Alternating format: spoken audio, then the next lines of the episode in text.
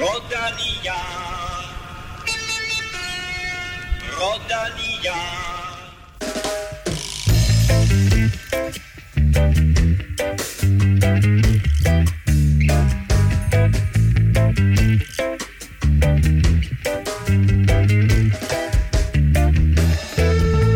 Året er ved at gå på held, men vi har lige to udsendelser tilbage til dig, inden vi går på juleferie. Om en uge der gennemgår vi næste års turrute med seniorkorrespondent Kasper Ankagård, men allerede i dag skal vi have rundet sæsonen 2020 af og have uddelt årets Velropa Awards. Vi taler med landstræner Anders Lund, der netop er blevet nomineret til årets træner af Danmarks Idrætsforbund. Og så har vi også interview med Mads Wirt Schmidt, der til næste år får en meget markant holdkammerat. Vi vender også de seneste transfers og nyheder i cykelsporten, øh, som der har været en hel dag, en hel del af, siden vi var her sidst. Øh, og øh, Ries og Sejr er jo faktisk røget helt ud af cykelsporten, mens både NTT og Sunweb har fået nye sponsorer og navne. Og så en række danskere har fået nye World Tour øh, arbejdsgivere. Og så har vi faktisk også et par helt nye danskere på World Touren. Nå ja, og så ham der Mark Cavendish, der var gået på pension. Han er alligevel ikke gået på pension. Hør, hvor han fortsætter karrieren lidt senere. Og med det velkommen til mine to faste cykelpensionister, Kim Plesner og Stefan Djurhus. Øhm, altså, Stefan, ej, er du, er du cykelpensionist, Stefan? Jeg er i hvert fald ikke aktiv længere, men øh, pensionist, den, øh, det ved jeg ikke, om jeg kan tage på mig i en alder af 30. Kan, er du pensioneret cykelrytter, men, men fortsat, ja. kan man sige fortsat erhvervsaktiv? Jeg lever stadig. det gør de fleste pensionister vel. Nå, hvad kommer du til at huske 2020 for sådan i, i cykelmæssig sammenhæng? Ja, der er i hvert fald øh, som, tre ting, som jeg synes, der står rimelig, rimelig højt. Den, den første, det er, det er nok Primoz Roglic, øh, der, der taber turen øh, selvfølgelig, og, og det der Dream Team, som vi havde gået og bygget op, det, det fejlede egentlig lidt. Øh, og det der billede af, af Dumoulin og øh, hvem er det, der står der? Kraus det er Wout van Aert og, og, og Tom Dumoulin, der står der og måber. Nå, der, ja, ja, det billede, ja. På enkeltstarten til sidst. Øh, og så hans, øh, hans comeback i Vueltaen, som også var lidt sådan øh, slingrende. Øh, det var i hvert fald det, det var i hvert fald tæt øh, med Carapaz, der, der, der nærmede sig, og føretrøjen, der skiftede lidt, men, øh, men han, han så alligevel fik taget Vueltaen øh, og, og lavet sit comeback. Øh, det, det, det er den ene af dem. Den, den anden det er selvfølgelig, at Alaphilippe han også har øh, formået at holde niveauet ekstremt højt, og, øh, og, og stadig bliver kendt som den der lidt gøjler-type der. Selvfølgelig vinder han øh, VM, øh, så laver han den der øh, sabel finde det der i, i Liège, ja, ja, hvor han øh, fejrer det og, og taber, men så bliver han også disket øh, for at svinge øh, i, i, i spurten. Øhm, og så den måde, han øh, styrter ud af, af Flandern rundt øh, til at slutte året af på der. Øhm, det var jo også vildt, altså i, i, i VM-trøjen der, og så blive ramt af en motorcykel og sådan noget. Øhm, og til sidst, så, øh, så er det jo alle de danske stjerner, altså jeg synes virkelig, vi har fået øh, mange danskere op og... Øh, og lege med om, om de sjove øh, placeringer. Øh, Mads Pedersen, der jo øh, blev til sprinter i år, øh, og vandt øh, Gen Wevelgem i, øh, på, på meget flot måde, og Jakob Fuglsang, der vinder Lombardiet rundt, øh, Søren Krav, der vinder to etaper i Tour de France, øh, Kasper P., der også lige pludselig øh, skal, skal med om, om, om nogle af de store sejre, der vinder øh, Paris Tours, øh, eller Paris Tour, Paris Tour. Paris Tour. Øhm, og så øh, Magnus Kort, øh, der vinder en etape i Vueltaen igen. Øhm, Men det er, også, det, det er også helt vildt, når du bare remser dem op på den måde der, ikke? Jo, og det var bare bare, øh, da så, så måtte jeg lige ind og kigge på, øh, på øh, national, de nationale ranglister, hvor at Danmark jo faktisk ligger nummer 6 på, øh, på verdensranglisten lige nu, og det, det er jo ret vildt, altså kun overgået af, af de aller, aller største nationer, ikke? Og så, Holland, Belgien, og så Slovenien. Og så Slovenien selvfølgelig. øhm, men øh, det, det, er en, det er en rigtig høj placering, øh, som, øh, ja, som er jo nærmest er historisk høj. Altså, jeg ved ikke, om, den, om vi har været deroppe omkring øh, tidligere i, i 90'erne. Det kan Kim måske øh, Nej, jeg tror, det tror jeg ikke engang. Fordi Nej. der har bredden ikke været så stor. Nej, altså vi har i hvert fald fået øh, store resultater fra, fra rigtig mange ryttere, så, så det er ekstremt øh, Det var det imponerende og, og super fedt øh, dansk cykelår, altså det var, det var et mærkeligt cykelår og så videre, et amputeret cykelår, men øh, vi fik jo en masse fine danske resultater. Øh, Kim, til gengæld så er der en dansker, som det ikke er gået så godt for, nemlig Bjarne Ries, først inden og nu helt ude igen. Øh, Udover ham, så fortsætter Froome øh, uden for vante rammer, han skal til Israel, øh, og Cavendish er øh, tilbage i mm. cykelsporten, selvom vi måske havde øh, forventet, at, at han trak sig tilbage. Hvad glæder du dig mest til i 2021? Jamen, hvis du havde spurgt mig inden sæsonen, hvad, jeg, hvad du troede, jeg ville sidde og sige, når sæsonen var færdig, jeg glæder mig mest Flandern til. rundt. Nej, så, så havde det nok været turstarten i Danmark. Nå, ja, det er rigtigt. Men, øh, men den, er jo, den er jo ligesom væk og rykket til, til 2022, så, så når ikke det er det, så, øh, så vil jeg sige, så, så, så, så det der Flandern med... rundt. Ja. ah, men næsten noget med Flandern måske. Og så det her med at få tilskuere tilbage øh, til, til cykelløbene, synes jeg kunne være rigtig dejligt, og lidt mere normalt øh, cykelprogram. Det var meget hektisk her i efteråret. Øh, jeg havde gerne set de samme antal løb fordelt lidt øh, bredere ud over året. Det, det glæder mig til, hvis, hvis en vaccine kan medføre, at, at vi kan komme til det. Og så ellers, så, så synes jeg, det er noget med Flandern, og det er VM i Flandern. Mm, selvfølgelig. Til øh, efteråret, hvor vi næsten skal have nogle danskere. På podiet i hvert fald. Ja, vi ved det ikke. Men det vil sige, øh, kort fortalt, hvis man skal summere det, du lige har sagt, så det, du glæder dig mest til, det er en vaccine. ja, præcis. ja. Vi glæder os over, at der er så mange, der støtter os på tier.dk og traditionen tro, øh, hvad jeg lige vil sige. Så skal der trækkes lod om en Velropa Cup, øh, eller hvad, Stefan? Øhm, jo, det synes jeg da næsten, vi skal. Øhm, vi, har, øh, vi har da fået sendt et par stykker ud nu, og, øh, og det synes jeg bare, vi skal, vi skal fortsætte med. Sådan. Og øh, Kim, nu er det jo ved at være jul. Har du været i, i skatkammeret og fundet ja, lidt, lidt, lidt godt? Faktisk har jeg været derinde. Øh, der, der skal jo støvsuges en gang imellem, så jeg skulle ind og hente, hente en støvsuger på et tidspunkt, og så faldt jeg faktisk De over... De får din søn Emil. og der var du. ja, der var du. Ja, han, han har også fået eget værelse i pultrum. Øhm, øh, Faktisk har jeg fundet et, et, et lille klenodie fra, øh, fra dengang, jeg var på Team CSC. Ja, selvfølgelig. Et, et par, jeg tror det er Rudy Project cykelbriller. Uf. Og jeg er ikke helt sikker på, om det er sådan retro, eller det er kommet over retro, eller det er på vej tilbage til et eller andet.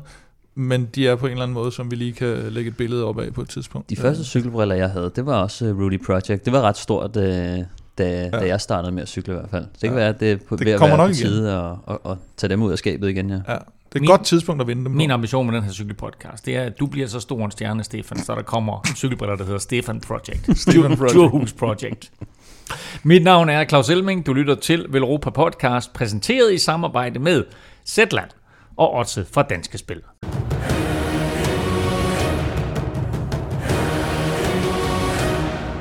Vi starter med at kigge tilbage og kigge frem sammen med den danske landstræner Anders Lund. Sidste år der oplevede han sin største succes i spidsen for det danske elitlandshold, da Mads P.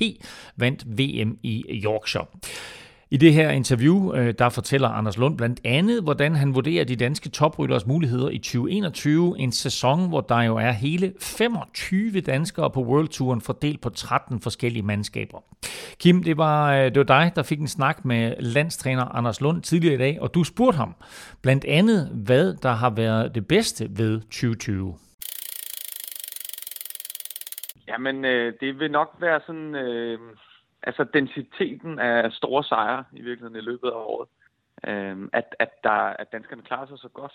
De forventninger, man, man kan have til, at, at, at Danmark var med og, og, og styrende i cykelløben, at de blev indfriet. Og så også, at, at, at trykket kom fra så mange forskellige. At det ikke var foråret af en god rytter, men, men at, øh, at bredden i toppen, øh, kan man sige, den er, den er virkelig, øh, den, den er virkelig cementeret nu. Altså den, den er, Øh, og selvfølgelig kan der være cykelløb, hvor, hvor det så ikke er der. Øh, og, og, og det mest tydelige eksempel var nok Flanderen rundt, hvor man og vi, vi, vi sikkert har været mange, der har haft fuldstændig altså vanvittige forventninger til, mm. hvordan, hvordan at øh, der skulle sidde øh, fem danskere i finalen og slås om, om, og, om hvem der skulle først ind over stregen, ikke? Og, og, og, sådan, og sådan går det selvfølgelig ikke, men, men samlet set som sæson har det, har det været forrygende. Ja, det må man sige, og nu siger du også det der med, med jeg skulle lige til at sige bred front af, af, af sejre og store resultater og kvalitet. 25 World Tour ryttere fordelt på 13 hold næste år indtil videre. Hvad, mm. Det er jo helt uhørt for dansk cykelsport. Ja, og det er jo, det er jo, det er jo meget symptomatisk for øh, den, den fremgang, der har været, eller den, den opblomstring, der har været i dansk øh, sådan professionel cykelsport, ikke? Med, at, at, at, at, de, at, at de rytter, der er ligesom etableret at køre og lave resultater rundt de forskellige steder, de er jo øh, ambassadører for den, for den næste generation, og øh, fordi det går så godt, og der er større overensstemmelse mellem, øh, mellem U23-resultater og, øh, og så, og så hvad, hvad rytterne efterhånden leverer som, som, øh, som professionel og World Tour rytter, at, at, at så øh, er interessen for, for de næste danskere, at finde den næste dansker, den er bare blevet større. Da du selv kørte, var det vel egentlig lidt af problemet, det her med, at man lavede gode U23-resultater, og så formåede mm. man ikke at få det transformeret op til, til eliten. Hvad er det, der er sket der? Ja, det er jo det gode spørgsmål, men det er helt, helt sikkert, at, at der var en, en fortælling om danske unge U23-ryttere, som ikke var så spændende, fordi at øh, altså sådan en som Lefebvre udsiger, at, at de topper som U23. Mm. Så, så, så det, er ikke, det er ikke så interessant, ikke? Og, og det er jo blevet vendt fuldstændig om. Og hvad er det, der gør det? Altså, det, det, det er flere forskellige faktorer, men et af dem er jo, at, øh, at danskerne er spredt på en rigtig fornuftig måde øh, på, på mange World Tour hold. Øh, man ser jo tit det, når, når, når der er mange rytter af samme nationalitet på et enkelt hold, så kan der være nogen, der gemmer sig lidt. Der kan være sådan en grå masse, altså folk er rigtig hård, af, af, af rytter, som ikke rigtig præsterer, men alligevel får en kontrakt. Og jeg tror i virkeligheden det der med, at, at, at tingene er mere spredt, øh, det gør, at der er lidt mere kniv på struben. Øh, og det kan jeg også se på, på, på de U23-rytter, som jeg arbejder sammen med. Altså, de er jo, øh, de er jo meget, meget ambitiøse, også resultatmæssigt fra starten. Mm. Øh, øh, og, og nok også mere end, end, end, end jeg selv var, hvor, det, hvor der var en fortælling om, at man skulle lige etablere sig. Så de første flere år, der kunne man, om ikke tage den med ro, men der skulle man indstille sig på, at det ikke var der, det skete. Øh, der, der har de en anden tro på, at det kan lade sig gøre allerede fra starten, fordi der har været nogle eksempler at når han, hvis han kan, så kan jeg også. Hvis vi prøver at, at tage nogle nedslag på de folk, der lavede de mm. her store resultater, så, og så kunne jeg jo godt tænke mig at høre, hvad du så, øh, hvordan du ser dem i 2021. Hvis vi starter med Kasper Askren, som jo vinder kørende helt tilbage i, i, i starten af sæsonen. Jamen, det bliver rigtig, rigtig spændende, og, øh, og øh, jeg tror også, at det har været en, en, en vigtig sæson for Kasper, med erfaringsmæssigt med at, med at vide, hvordan han skal hvordan han skal gribe, øh, gribe forberedelserne an, hvordan han skal øh, ramme de forskellige ting. Øh, og, og han er jo inde i en, en, en stadigvæk en rigtig vild udvikling. Og, og den, ud, den rivende udvikling har han jo taget med sig og taget nogle store skridt hvert, hvert år. Og, det, og jeg forventer ikke, at han er færdig med at tage de, tage de skridt. Øh. Så jeg tror også, at, at han, specielt hans sejr i, i, i Kyrne, Bruxelles Kyrne, gjorde jo noget ved hans øh, status i det interne hierarki på, på Quickstep, fordi mm. at, at der er så... Øh, altså, du skal være derop for ligesom at, at, at, at, at være tiltænkt en, en kaptajnrolle, og, og den kørte han så til fair square. Så nu ved de på holdet. For det første har han mentaliteten til at vinde, men han har i hvert fald også styrken. Altså, de vidste nok, at han havde styrken, men de kan også se, at han kan vinde. Og så Fuglsang, han tog et monument, Lombardiet rundt. Vi har jo snakket en del om det der. Vi har jo lidt delte meninger internt i vores podcast, hvorvidt han kan blive ved med at, at holde det her høje niveau og blive ved med at vinde. Øh, kan han det i 2021? Det synes jeg ikke, der er noget, der tyder på, at han ikke kan. Altså det, der har været vanvittigt ved Fuglsang, det er, at han har haft et, et meget, meget stabilt og meget, meget højt niveau, specielt i indlægsløb, hvor han jo øh, hver gang har tilhørt de bedste. Så jeg kan ikke rigtig se, hvorfor at, øh, at det skal gå væk øh, næste år. Selvfølgelig, altså jeg synes ikke, man har set en afmatning i hvert fald af hans, hans, øh, af hans niveau. Tværtimod. Så har vi jo Søren Krav, som, som jeg også lige nævnte. Han uh, tager så lige to etaper i Tour de France ovenpå, og putter det ovenpå en i forvejen godkendt sæson. Hvor står han henad i, i sin karriere? Jeg tror, det var rigtig vigtigt for, øh, for Sørens sådan, øh, selvtillid og selvforståelse, at, hvis man skal være rigtig hård, så kan man sige, at, at der er mange andre end ham selv, der har set, hvad han kunne. Øh, og han har vist det, og, og, og sådan, men indimellem har, har det virket lidt som om, at han, at han lige sådan selv skulle have den der selvtillid til at, at, at ture vinde på den, på den helt store scene og ture satse på det. Så er det vigtigt for ham, det bliver jo øh, øh at, at knække nøden øh, i, i forhold til de, til, de, øh, til forsklassikerne. Mm. Øh, fordi øh, en, altså, hvis han er i stor form og rammer forsklassikerne, så bliver det jo en, altså, det er en fantastisk scene for ham. Og, og altså, det er jo, det er jo øh, de, de stærke drenges legeplads, de der, de der klassikere. Ikke? Altså, det, er jo, det må være så sjovt at have fantastiske ben i de løb. Så, så det kunne jeg godt undre ham at, at, at ramme et af de store der med, altså, helt på toppen, fordi der ved vi jo så, så er han jo øh, helt, mm. helt fantastisk.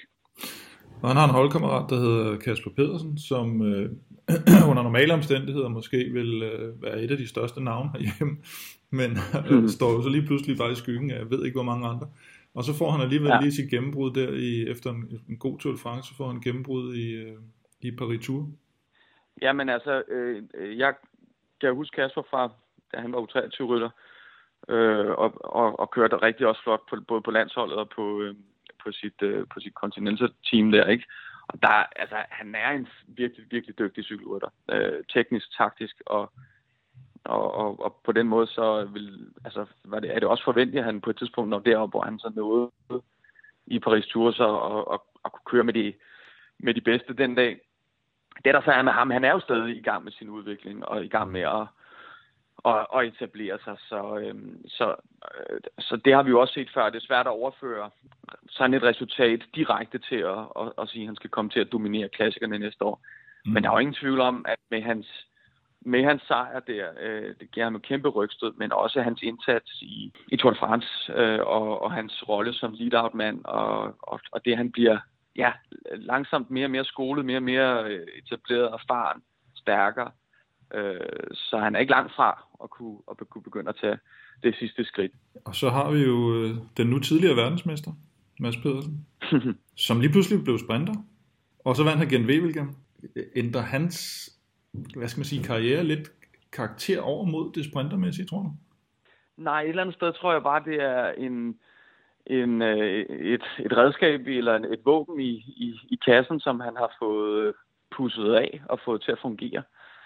Fordi han har jo altid været super hurtig, og altid godt kunne lide at køre de der massespur, men, men han har ikke... Øh, han har ikke helt kunne få det til at fungere på det niveau, han så har nu. Og det gjorde han så specielt jo selvfølgelig i, i Polen rundt, som var, som var der, hvor han kom i gang og fik selvtilliden til så at dyrke det, øh, når han fik lov til det øh, i Tour de France. Og så der ligesom etableret sig som en af de, en af de allerhurtigste. Øh, så jeg tror ikke, altså jeg tror, jeg tror ikke, at man skal, man skal sige, at han, han begynder at, at, at slække på sine klassikere ambitioner, eller eller, eller, øh, eller endagsløb øh, ambitioner i, i, i, ja, de hårde, i de hårde endagsløb. Øh, men, men bare det, at han, han har bare udvidet sit repertoire nu, så nu kan han også det. Ligesom han også har en rigtig, rigtig god enkeltstart, i, som også ligger og, og lurer på rigtig at blive foldet ud.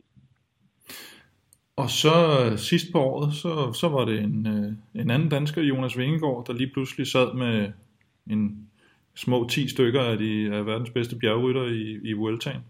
Bliver det allerede i 2021, han får gennembrud, eller, eller er, det, er det lidt for hårdt et, eller for stærkt et hold, han er på? Det er svært at sige. Jeg tror også stadigvæk, der er et stykke for, for Jonas til at, til at få, få kaptajnrollen i, i en Grand Tour. Øhm, men altså, det er svært at vide, hvor, hvordan, hvordan uh, sportsdirektøren ligesom ser det, og de har hele tiden troet på ham på holdet. Og, øh, og han øh, viste jo også allerede sidste år, at han, når han ramte tingene og i Polen rundt og alt det der, så, så kunne han godt. Øh, det jeg blev mærke i, det var, da jeg snakkede med ham efter Polen rundt i år, hvor han blev 8, og faktisk i virkeligheden langstykken af vejen, altså bekræftede, at han, at han, at han kunne noget. Der var han skuffet, fordi han havde håbet på mere, så, så han er, er absolut ambitiøs, og nu har han vist holdet, at han, han er der blandt de allerbedste, øh, når han er der men der, jeg tror, der skal, en, der skal et lag mere på i, i sådan den kontinuerlige øh, øh, styrke over tre uger, før de, før de tør at lade ham, mm. lade ham sådan rigtig øh, sidde med presset, fordi det er en helt ny situation. Øh, den der hjælperytterrolle, den, det er ikke fordi, den er nem overhovedet, men det er noget andet at være kaptajn. Men det gør det ikke, med, det gør det ikke mindre spektakulært, at han, at han fik det til at fungere, og det var et kæmpe boost for selvtilliden, og, og selvfølgelig også noget, der rykker ved, ved opfattelsen af ham som rytter, og hvad han kan på længere sigt, altså internt på, på Jumbo Visma.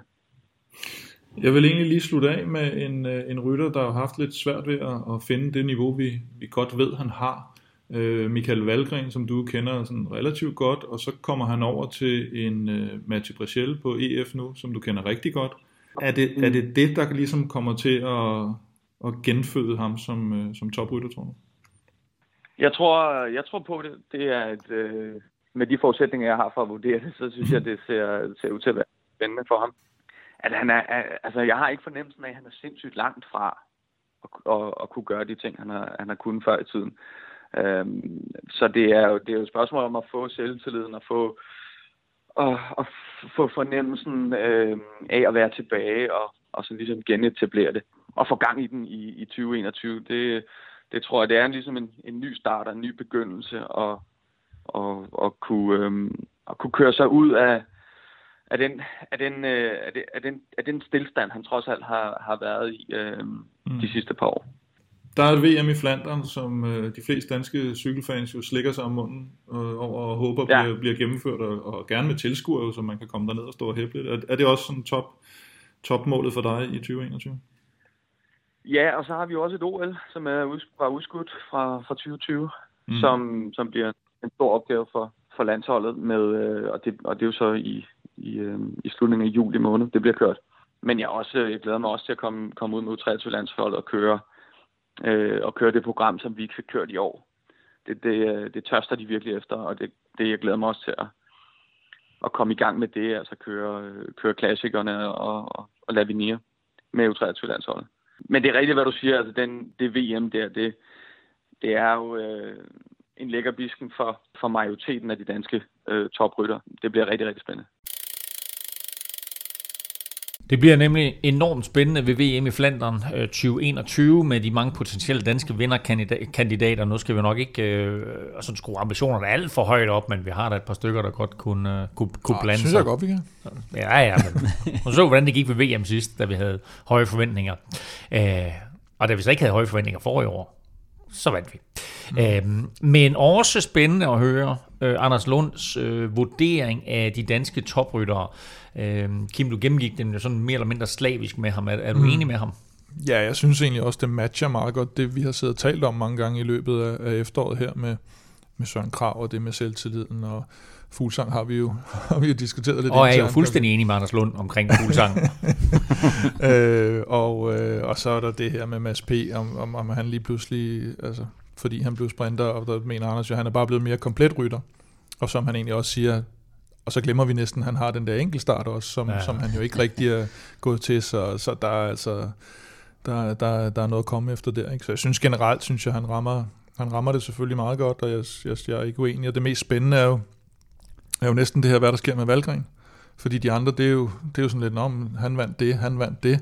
Og Valgren, det er sådan mere den her, han var helt oppe, og så har han lige været nede i en bølgedal, og nu, nu skal han gerne op igen, ikke? Om, om han kan det på det her EF-hold. Det synes jeg bliver noget af det mest interessante i 21. Jeg tror også noget af det, som, som jeg lagde mærke til også fra, fra de udtalelser, som Lars Mikkelsen har været på, inde på, at, at deres kultur på, på holdet øh, har jo, altså på, hvad hedder de? Øh, NTT. NTT, ja.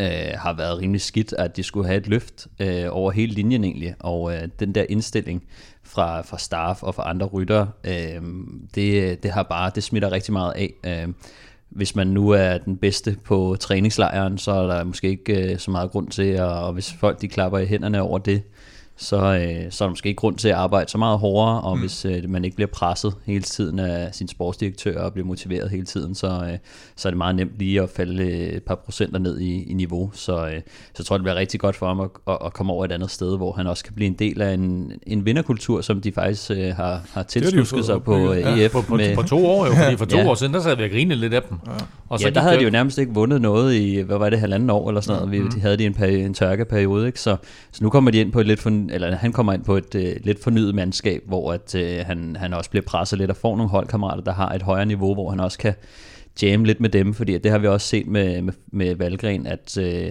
at han har, vi snakkede om, øh, om fuglegren-perioden øh, på Astana, ikke? Og, øh, kortgren. Og kortgren, øh, øh, hvor at øh, i Tour de France der, hvor de også havde altså, den der one-two. Jeg vil kortgren er noget helt andet, men det skal vi ikke ind på. Men øh, jo, ja, så ja. Øh, det Nå, men han det, kommer også han kommer til et hold, hvor tingene fungerer. Han kommer mm. til, til et hold, der har ligesom øh, et, et relativt stabilt fundament. Ja. Og han er ikke den her dyrt indkøbte superstjerne, som han jo nærmest blev på, på NTT. Ja.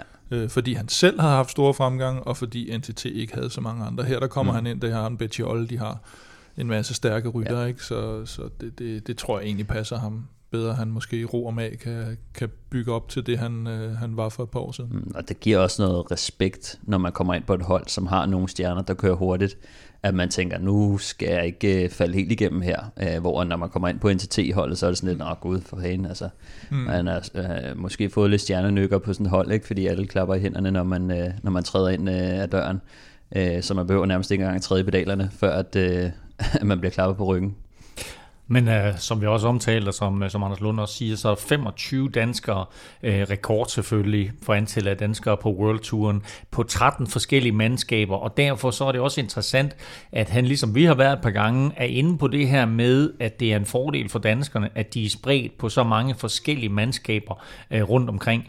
Uh, kan vi ikke efterhånden slå fast, at, at det ikke er en fordel for dansk cykelsport med et, sådan et stort dansk cykelhold, som uh, Kim uh, dengang du var på Team CSC. jo, det er sådan lidt... Øh, jeg har næsten lyst til at benægte det, fordi jeg synes jo dengang, der var det jo sådan, at, at vi var meget stolte af at have det her hold, og vi synes jo egentlig også, at det var helt fantastisk, at man sådan nærmest havde det her landshold, man kunne følge med som dansker, og men jeg kan jo godt se nu, øh, når, når man ser i hvert fald, øh, hvad for nogle ting, der er blevet præsteret på den anden måde, hvor de er mere spredt, at, øh, at det, kan godt, det kan i hvert fald godt se ud som om, at det, at det er en fordel. Øh, også for dansk cykelsport, øh, måske en lidt mere bæredygtig måde at, at, at have talenterne på. Øh, så synes jeg stadigvæk også, det hænger måske også lidt sammen med, hvad det altså man kan ikke komme udenom, det også hænger sammen med, hvad det er for nogle personer, og hvordan de er oppe i hovedet. Altså vi har jo, de her altså, måske bare nogle bedre overgange jo. Jo jo, altså vi har sådan nogle vanvittige vindertyper, som Mads P. og Søren Krav mm. og, og Kort i, i og for sig også. Og, altså, det, øh, det, det, det hjælper til i hvert fald. Det er også bare den, den simple ting, at der er kun så få øh, rytter på et hold, der kan være kaptajn eller have en fri mm. rolle. Øh, og hvis du stakker alle øh, danskerne ind på, på det samme hold, jamen, så kan det være, at de i et løb alle sammen skal køre for Mads P. Jo, eller, eller Ivan Barsu dengang, ikke? Altså, jo, de udenlandske stjerner lige pludselig... Cancelata og ja. Øh, slægtbrødrene, og altså, der var jo rigtig mange dengang, som jeg også var øh, i verdensklasse, hvor at, hvis man er rigtig god, så øh, bliver man øh, løjtnant. Mm. Øh, eller På den anden side kan, kan man måske også sige, at det som Team CC gjorde dengang, det var jo at danne fundamentet, øh, måske for mm. at der blev en, øh, at, at, at, at øh, cykelsportens popularitet mm. blev endnu større, og dermed var der måske flere, som begyndte at cykle, mm. og dermed er det måske også øh, grunden til, at vi ser så mange dygtige cykelryttere lige nu.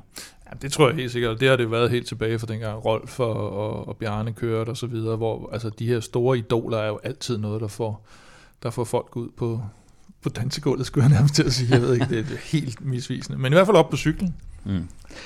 Og øh, man kan også sige, jeg tror også... Hvad hedder han? Niklas Larsen. ja, det er rigtigt. Jeg tror også bare sådan, der er, er sket en lidt mere globalisering i cykelsporten, i og med, at før i tiden, så holdt man sig lidt mere til sit hjemland, hvor nu kigger man sådan lidt længere ud over, øh, over sine egne grænser, og, og, og der er blevet der er andre hold, der virkelig har fået øjnene op for, at øh, Danmark har noget. Det er jo sådan, når man, når man laver et par stjerner, så, øh, mm. så kigger man lidt efter det næste, og øh, så er mange hold, der har fået lidt øjnene op for, øh, for de unge danskere. Øh, og netop piller dem, øh, eller tager dem ud, når de er gode, øh, nærmest juniorrytter eller U23-rytter i, i en tidlig alder, ikke? Og, og man har fået nogle lidt nye metoder at teste dem af på. Altså man, for eksempel som Jonas Vingegaard, der bliver inviteret ned på testcenter, så tjekker de ham lige af, og han kan godt snakke engelsk, og han kører sgu egentlig meget godt. Øh, så, så tager man ham ind, øh, hvor før i tiden, så, så holdt man sig lidt mere til, til de lokale øh, stjerner. Jo, som, som Anders også sagde, han sagde, at, at sådan en som Patrick, Patrick Lefebvre tidligere, så sagde han, at der toppede danskerne som U23-rytter, mm. så de mm. gad ikke at røre ved dem. og nu har han været tre stykker på, på mm. Quickstep-holdet, ikke? Så, øh, så det, det viser også, at der, der er sket en Og ændring. faktisk, at vi har fået flere danske sportsdirektører øh, spredt mm. lidt på, rundt på de forskellige hold. Ikke? Så det, det tror jeg faktisk også, er, hvor før i tiden, så var de alle sammen også samlet på, mm. øh, men nu har vi altså Kim Andersen øh, på Trek, og Lars Mikkelsen et andet sted, og øh, hvad hedder han? Lars Bak, øh, Lars Bakke er kvindecykling. Nå jo, men jeg tror også bare sådan, at, at der er nogle danskere i, i staff rundt omkring, som også kan sige, hey, øh, har vi kigget på ham her, eller skal vi lige prøve ja. at tage tage ham herind. Ikke? Vi har meget mere, vi skal snakke om i dag, men først... Der skal vi naturligvis have sat gang i quizzen. Øh, som sagt, så resterer der altså kun to udsendelser her i 2020. Øh, stillingen er den, at Kim har bragt sig forholdsvis langt foran øh, en føring på 3, nemlig 33. Så kan jeg ikke hentes, jo. 33, 30. Jo, jo, det kan du sagtens. Øhm, Kim, du, øh, Kim, du fører. Øh, Stefan, du har serveretten. Øhm, men fordi vi har den her store føring, så er der også mange point på spil i, øh, i, i de her sidste to quizzer. Det er jo sæsonafslutning jo, så Præcis. der må være lidt. Og øh, dagens spørgsmål, øh, der bevæger vi os lige tilbage til, jeg vil sige, til sommer, men det var jo sådan set allerede efterår, for det var Tour de France. Som Der er ikke jo, noget nyt. Som, jo, jo, helt spritnyt. Oh, Gud. helt spritnyt. Øh, fordi der var 12 forskellige nationer, der vandt en etape i årets Tour de France. I får et point for hver, I kan nævne. Yes. Så øh, I får et stykke papir, og så øh, kan I begynde at skrive op. Øh, Ja, det er kraftigt med Du ved, min korttidsudkommelse er... Altså, jeg har bare lovet Stefan, at det skal være efter 1990. Men øh, 12 forskellige nationer vandt en etape. I øh, har sådan cirka en tre kvarter, til vi vender tilbage til quizzen, så der kan I nå at skrive en hel del navne op inden da. Øh, og jeg har kun én ting til jer. Så jeg har faktisk to ting til jer. Er spørgsmålet forstået? Ja, jeg ved ikke, om, vi får se, om Kim har forstået det lidt senere. Ja, men, det øh, er ikke sikkert, ja. Og så har jeg den sidste ting til jer, og til alle jer, der sidder og lytter med. Lad nu være med at google. Cykelsæsonen trak jo længere ud end nogensinde før, og derfor så øh, kom alle de her off-season transaktioner også lidt senere, end øh, vi har set tidligere. Og det betyder også, at vi faktisk, der faktisk er sket en øh, masse ting, siden vi var her sidst. Ikke mindst hos det hold, vi kendte som NTT, øh, der jo på et tidspunkt så ud til at skulle blive et danskerhold, og så alligevel ikke skulle være et danskerhold, og nu ser det alligevel lidt ud til, at det skal være det igen. Øh, så hvis nu, øh, Stefan jeg, vi bare læner os stille og roligt tilbage, Kim, kan du så ikke lige opsummere, hvad der helt præcis er Den sket? næste halve times tid. Ja, tak. Nej, men det var jo det, det mest bemærkelsesværdige var jo det her med, at Ries og Sejr og i princippet også Jan Bæk øh, røg ud. Øh, de havde det her pressemøde på D'Angleterre, jeg tror det var i januar måned. Og du var med til det? Mm. Ja, ja. Og hvor de havde den her famøse hensigtserklæring, de skrev under på, om at de ville købe en tredjedel af holdet, og så skulle de ind og skaffe en sponsor, og så øh, var der rygter om Velux, og så skulle det nok køre. Og så jo længere sæsonen skred frem, så, øh, så dels lukkede de jo deres eget Virtu-projekt øh, med, med baggrund i, øh, i, hvad hedder det, øh, corona. Og øh, så kom vi sådan længere frem på sæsonen, og der kom ikke rigtig den her sponsor. Og, og, og rygterne begyndte at, at svire lidt om, at det der med hensigtserklæringen om at få købt sig ind, det var, det var heller ikke rigtig sket. Og så til sidst her, så, øh, så trak de sig simpelthen ud, eller blev smidt ud, eller et eller andet sted midt imellem. Øh, men i hvert fald så det lidt spøjst ud, at lige præcis Assos, nærmest dagen efter at Bjarne Ries var, øh, var rød, rød på porten, så kommer ind og lægger 8 millioner euro i et, i et sponsorat og, og redder holdet. Øhm, og det er, hvis man sådan kan huske lidt øh, cykelsponsorhistorie, så er det jo fordi, at Ries han øh, på et tidspunkt ragede uklar med Assos. Ikke dengang jeg var på Team til at se, faktisk før øh, med, den, med den danske øh, importør af Assos, tror jeg det var, fordi de ikke rigtig kunne levere nogle trøjer hurtigt nok i forbindelse med et, øh, et, et, øh, et navneskifte.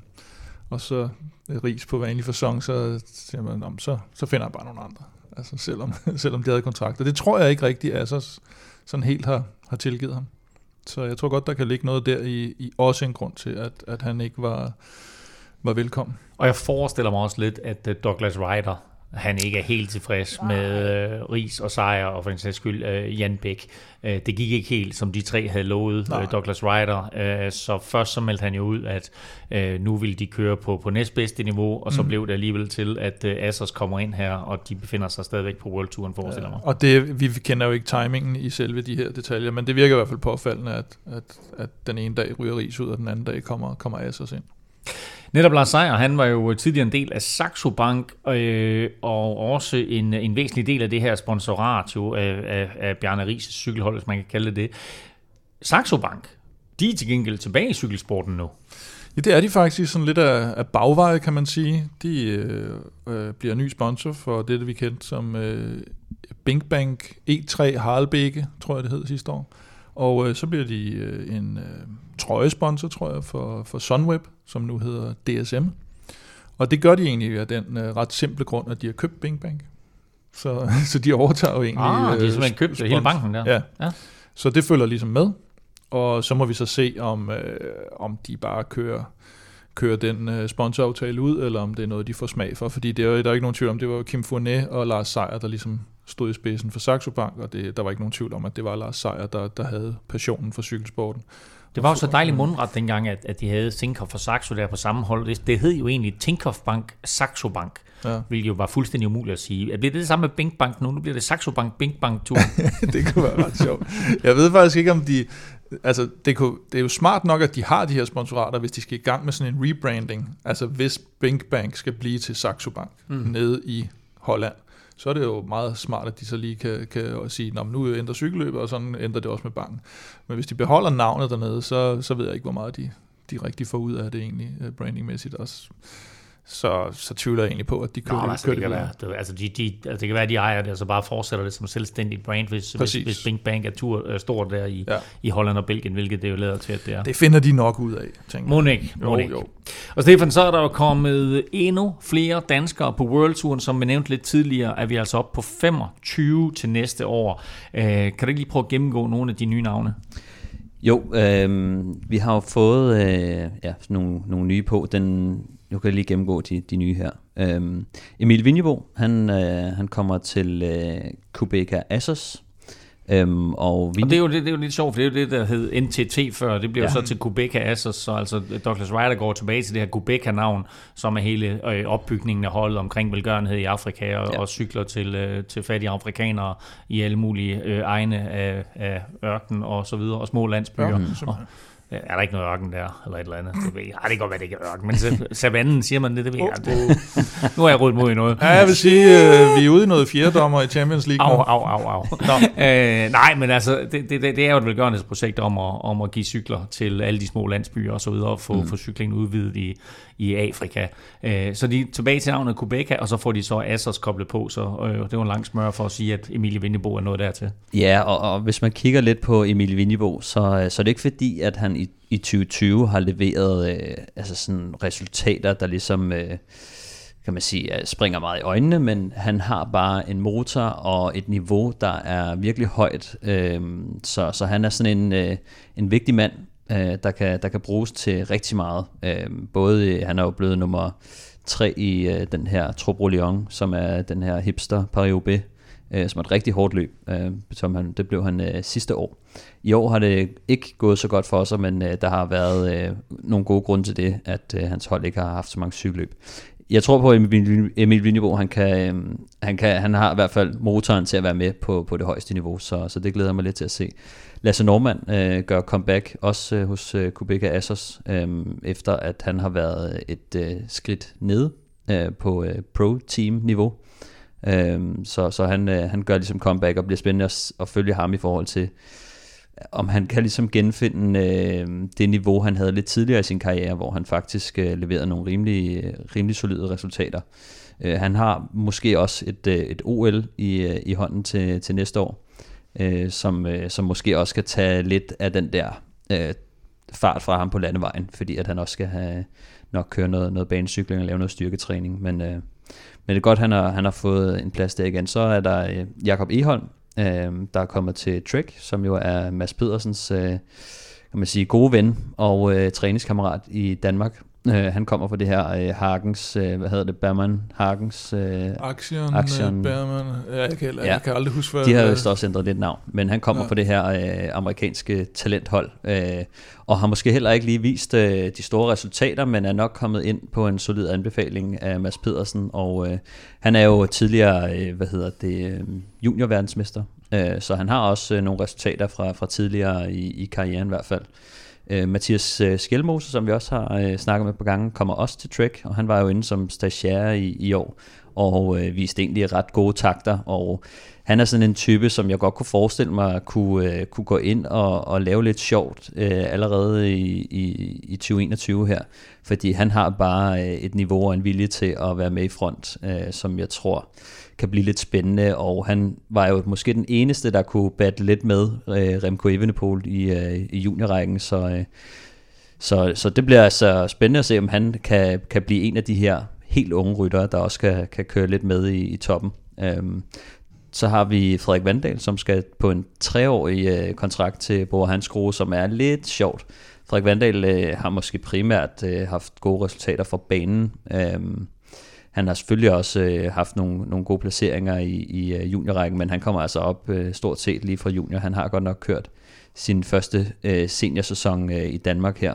Øhm, men, øh, men, men det er lidt, øh, altså han får jo den her deal på, som er på tre år, som er lidt usædvanligt, uden at have øh, vist, hvad man kan i seniorrækken sådan ordentligt, men, øh, men han er altså et stort talent, og har øh, måske, øh, altså han, jeg tror han blev også kåret til årets, øh, årets talent i 2018, hvor han stort set valgte alle discipliner øh, på, på banen. Øhm, Til sidst har vi Andreas Kron, som øh, også er min øh, tidligere holdkammerat, som øh, så skal til Lotto Sodal, og øh, han har virkelig øh, vist, hvad han øh, dur til øh, i, i 2020, hvor han selvfølgelig blev to år efter Askren til DM, men også øh, specielt på øh, femte etape af, af Luxembourg rundt, hvor han faktisk øh, går ind og i en, en decimeret gruppe vinder en spurt over Diego Lisi. Øh, det synes jeg var virkelig, virkelig flot, så ham skal vi altså virkelig holde øje med i de her øh, semiklassikere øh, til næste år. Og dermed altså øh, yderligere danskere ind på turen, øh, eller World Touren. Tre danskere har til gengæld forladt øh, World Touren, og det er henholdsvis øh, Rasmus Byriel, der skal hjem og køre for Hernings A-hold, så er det Jesper Hansen, øh, der sådan skal hjem og genoverveje karrieren, og så Michael Kabel, der efter en øh, kort karriere som professionel hos NTT har meddelt, at han stopper øh, karrieren. Øh, hvis vi lige bliver ved de her 2021 transfer, så kom der også et par markante af slagsen i den forgangne uge, Kim. Ja, den, den første var, at øh, den, den havde været rygtet lidt, at, øh, at Aru, han, han skulle til øh, det her meget omtalt efterhånden i den her podcast, Kubeka Assos. Og der øh, sidder de fleste nok og tænker, åh, oh, det var lidt af, en, lidt af en chance at tage, ikke? fordi det har været sådan mere eller mindre steady decline fra, fra da han vandt Vueltaen. Øhm, og så kom, jeg, kom de lige, tog de lige Enau med, Sergio Enau, øhm, men så kom øh, Quickstep og sagde, vi vil ikke stå tilbage for at tage chancen med, med, med en, øh, en rytter, der har været god en gang. Så øh, Cavendish, han vender simpelthen tilbage til, øh, til The Wolf Pack, hvor han jo, øh, tror jeg, er det tredje gang, han er tilbage. I hvert fald til Brian Holm er det tredje gang. Øhm, og, øh, og det er jo simpelthen sådan en, det er en rigtig øh, øh Patrick Lefebvre lægger bisken, den her. Ikke? Mm. Altså en, en rytter, der helt klart har et højt topniveau, som har været lidt i problemer, som koster ingenting, og ikke kan kræve noget som helst i forhold til, hvor han er lige nu i sin karriere øh, så pissebillig for Lefebvre, sikkert nærmest bare øh, ren præstationsløn, ikke? Jo. Og så kan han kun overraske positivt, og ellers så får de lidt ud af hans, hvad, en halv million eller tre kvart million øh, Instagram-følgere. Hvis, hvis han nu pludselig går ind og vinder nogle løb Præcis. igen, ikke, så siger, så siger det Kønne Quickstep, se hvad vi kan, ja, ja. Ikke, med sådan en, der er engang. Og det har de jo gjort før, ikke? Altså Præcis. både taget, øh, taget nogen hjem igen, og Kittel så man jo også, mm. øh, har, har de lavet det med Gilbert, har de lavet det med. Så det skulle ikke undre mig om, øh, Altså om han lige vinder de der, er det fire Tour de France sejre, han mangler for ja. at, at, at ramme op i Eddie Merckx, skulle jeg til at sige. Øh, det, det er måske tvivlsomt, men øh, der er set, øh, der er set øh, mere mirakuløse ting. Og så er han jo, som du også siger, genforenet med Brian Holm. De to er rigtig, rigtig gode venner, øh, så måske kan Brian Holm også bringe det bedste frem i, øh, i Cavendish. Og ikke nok med, at Brian Holm han, øh, får Cavendish retur til Quickstep, så er selv samme Holm øh, også blevet medejer af et øh, nyt dansk kontinentalhold, øh, sammen med øh, Mads P., og så nævnte du før Jakob Eholm som ny øh, World Tour-rytter. Mads P. Øh, og øh, Jakobs far Henrik er med i, i det her projekt, og så Jan Bæk, som jeg så er trådt ud af NTT, han er også med. Øh, han var jo øh, involveret både i, i Virtu NTT der sammen med Bjarne Ries og, øh, og Lars Seier, så det er også et spændende projekt det her. Ja, det er jo et, et, et dansk, et, et, et forholdsvis lille dansk kontinentalhold, som kommer til at hedde Restaurant Suri Karl Ras, og de får hjemsted i de får hjemsted i, i Holbæk, um, og, og deres mission er jo selvfølgelig at udvikle øh, talenter. Øh, så det er jo ikke fordi, det er et kæmpe stort projekt, de har øh, stablet på benet her, men, men øh, jeg synes egentlig, det, det er meget fint, at øh, og specielt Mads P. han ligesom træder med ind i det og giver det noget shine, og, og måske også øh, har, har kastet en lille smule mønt øh, den vej øh, til, øh, tilbage til, øh, til talentudvikling. Så, så det er bare fedt, at, at vi får endnu et øh, dansk kontihold, som der... Øh, der har været lidt en, øh, en mangelvare her lige de sidste par år. Øh, siden, jo, så har du Karl Ras, som jo også, de har også juniorholdet ude i Roskilde, ikke? og nu har de, er de sponsorer en god, en god støtte af, det kan vi godt, uh, uden, ja. at, mm. uden vi får millioner fra dem for at sige det, mm. så kan vi godt sige, at det er dejligt, når der er nogen, der støtter man, øh, Det gode ved det her er jo også, at, at når man laver et kontinentalhold, så får man jo uh, mulighed for at køre de her uh, UCI-løb uh, rundt omkring i Europa, så at tilbyde uh, de, de unge ryttere uh, et sted at være, nogle cykler og et, et setup og, og et løbsprogram, det, det betyder bare rigtig meget for deres uh, udvikling, så, så det er ikke fordi, at det, det er et, et kæmpestort projekt, men det er nok mere sådan et uh, passion øh, project, som, øh, som de har lavet for at udvikle de her talenter, og så kan det selvfølgelig godt være, at det gror, sig, øh, gror med, med årene, men øh, ja, så det, det er et godt lille hold.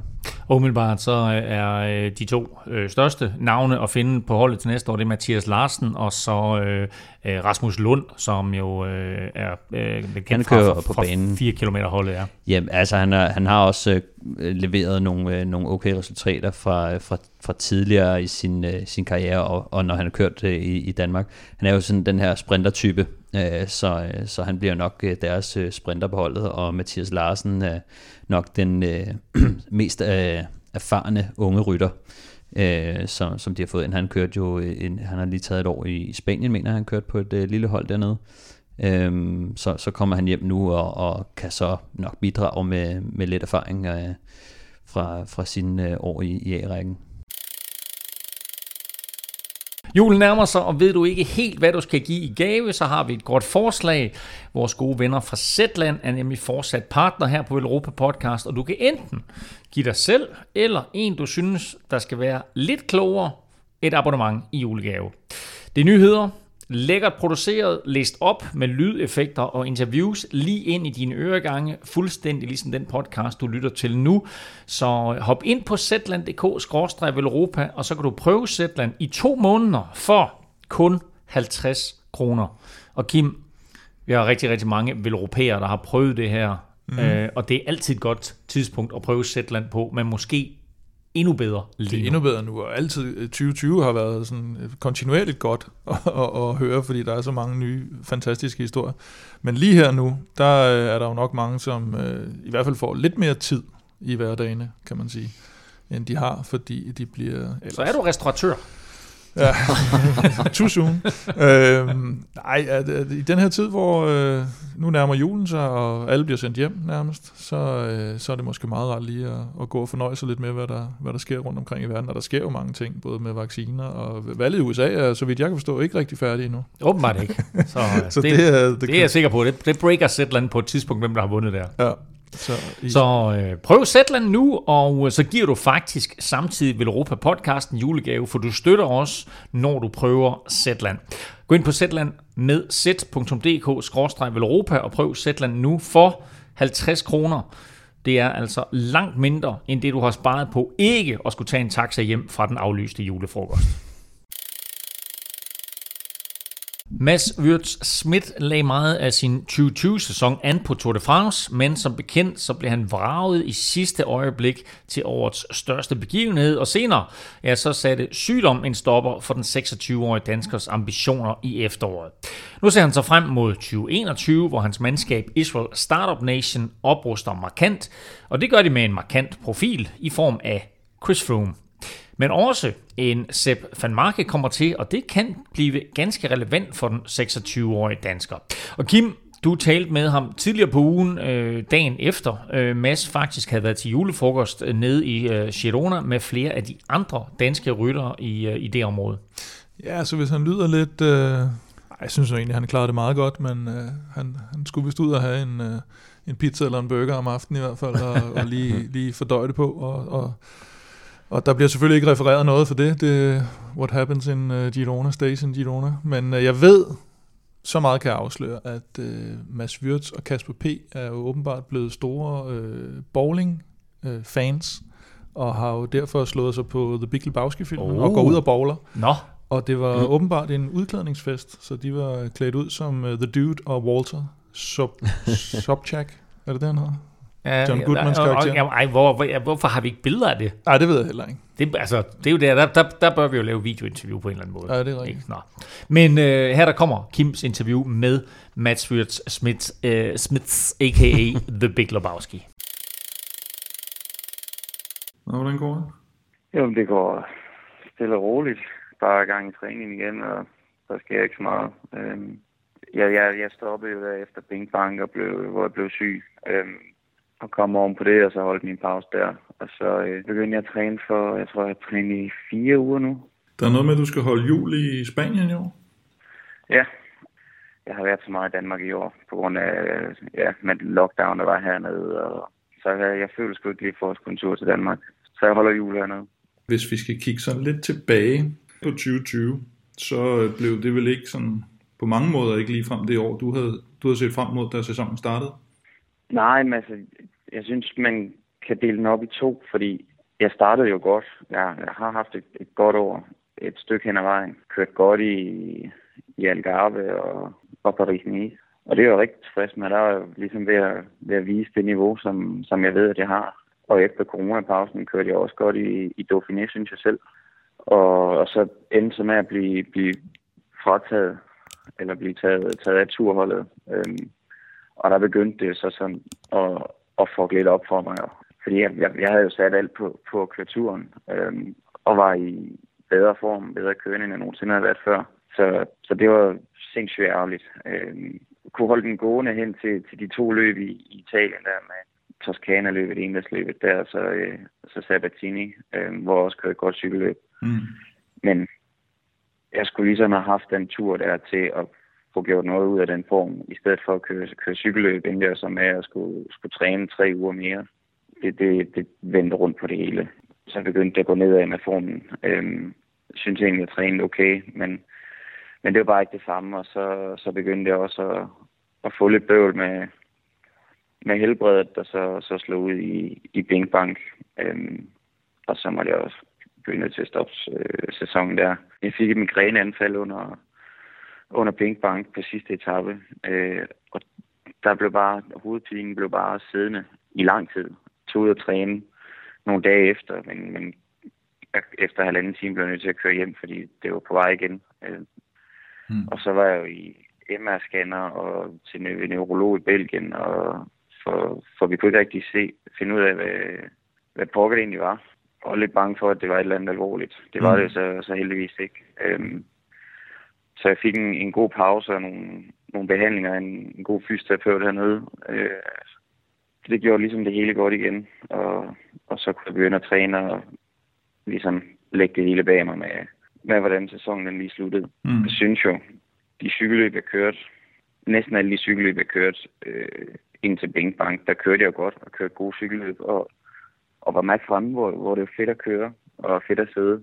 Og det niveau, det, det, det, det, det, det har jeg ikke bare mistet. Øh, så det, mm. øh, jeg har masser af motivation til, til næste år. Jeg tror, jeg skal gå efter, at, at næste år bliver, bliver der, hvor jeg så øh, kan slå igennem. Men det passer jo egentlig også meget godt. Du er 26 år gammel, og øh, hvis man kigger sådan lidt statistisk på det, og kigger på, hvilke ryttere, der kører point ind i hvilken alder, så, så topper en professionel cykelrytter statistisk i en alder af 27. Hvad, hvad kan vi så forvente os af dig næste år? Jo, det er komme til at se mig køre, køre cykelløb, som jeg gjorde i Paris-Nice, med at sidde i nogle flere finaler øh, med mulighed for at, at vinde. Øh, og så køre klassikerne. Forhåbentlig også kunne sidde med der øh, i dem og, og være med fremme. Øh, nu har vi fået, nu får vi jo Van Marke ind, og han er en god mand, og skal selvfølgelig hjælpe ham.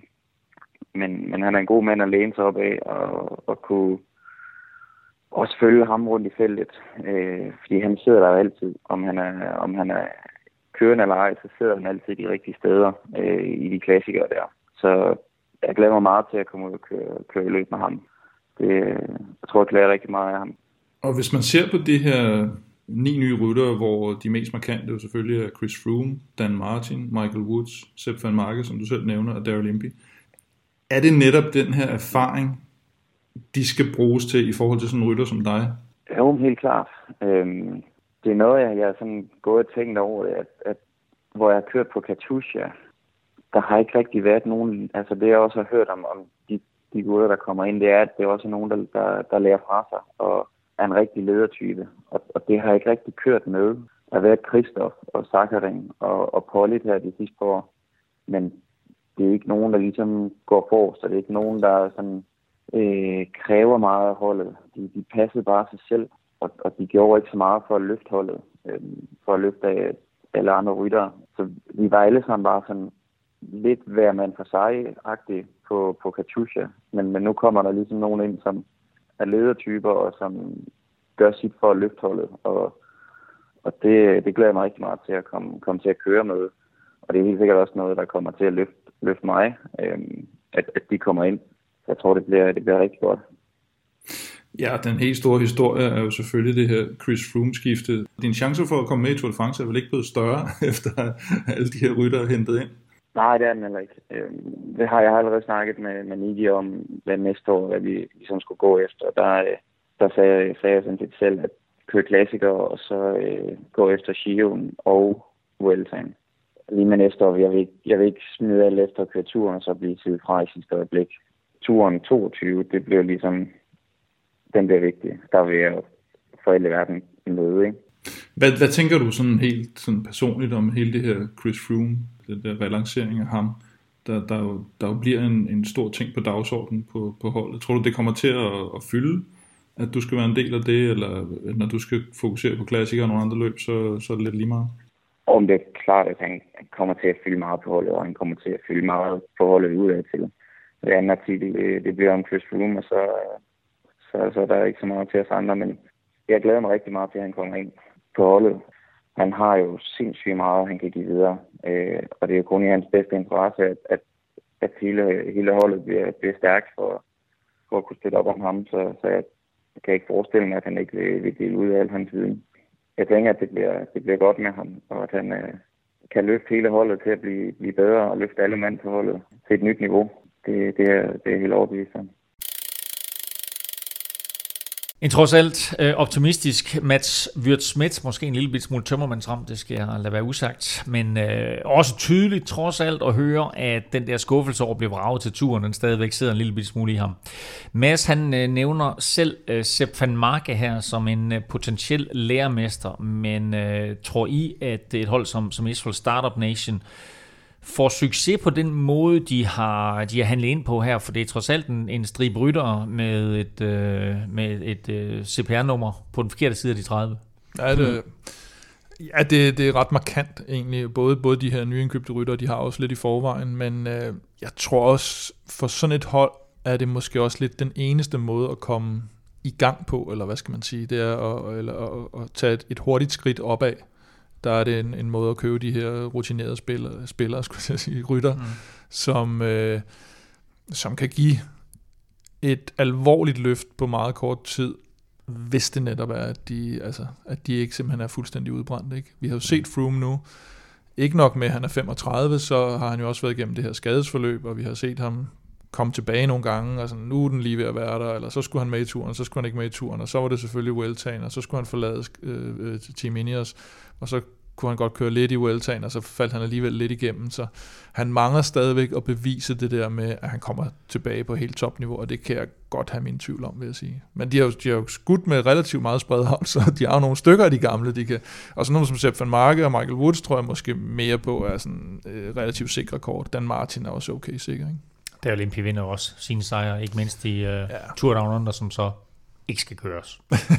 Æ, øh, men øh, han nævner det her med Sepp van Marke, øh, Stefan, og nævner også, at han, han kan blive en lærermester og, og, og, og kan lære ham nogle forskellige ting omkring at placere sig i klassikerløb. Hvad er det helt præcis, Mads han kan lære af sådan en fyr som Sepp van Marke? Øhm, altså nu synes jeg egentlig selv, at Mads øh, har været god til at, at placere sig fra, fra det jeg kender i hvert fald, men, men der er nok en, en lidt anden ting, når man skal op og køre de der lidt mere specielle løb, øhm, de store øh, klassikere, semiklassikere, hvor der bare er øh, en lidt anden, øh, kan man sige, dynamik og rytme i cykelløbet, hvornår man skal være fremme, øh, og, og hvordan man lige kommer frem. Altså den, øh, hvis den, den helt dumme, klassiske måde at komme frem i et felt på, det er jo bare ved at trække den ud øh, til, til højre eller venstre i, i vinden, og så køre hele vejen frem, og så mose ind igen. Ikke? Men, men det koster rigtig mange kræfter, øhm, og, og, og der er det der med at, at blive siddende forrest i feltet, og, øhm, og, og altså, det, ja, det, det tror jeg egentlig, at det er rytmen i, i løbet, hvornår man skal sidde fremme, og hvordan man egentlig lige holder sig fremme. Øhm, nogle gange så, så kan det godt komme lidt nemmere af sig selv, hvis man er en stor stjerne, så er der ikke så mange, der, øh, der, der skal ind og, og skubbe til dig og, og kæmpe om, om din plads. Øh, så, så at han kan sidde lidt omkring øh, Sepp van Marke og finde ud af, hvordan han egentlig øh, klarer den der. Alle har lidt deres egen måde at, at manøvrere rundt i feltet på. Øhm, så, øh, så det tror jeg måske, at Mads han har spottet lidt, at øh, han skulle egentlig meget god til det, og det, det kan være, at han lige skal, skal lure det lidt af.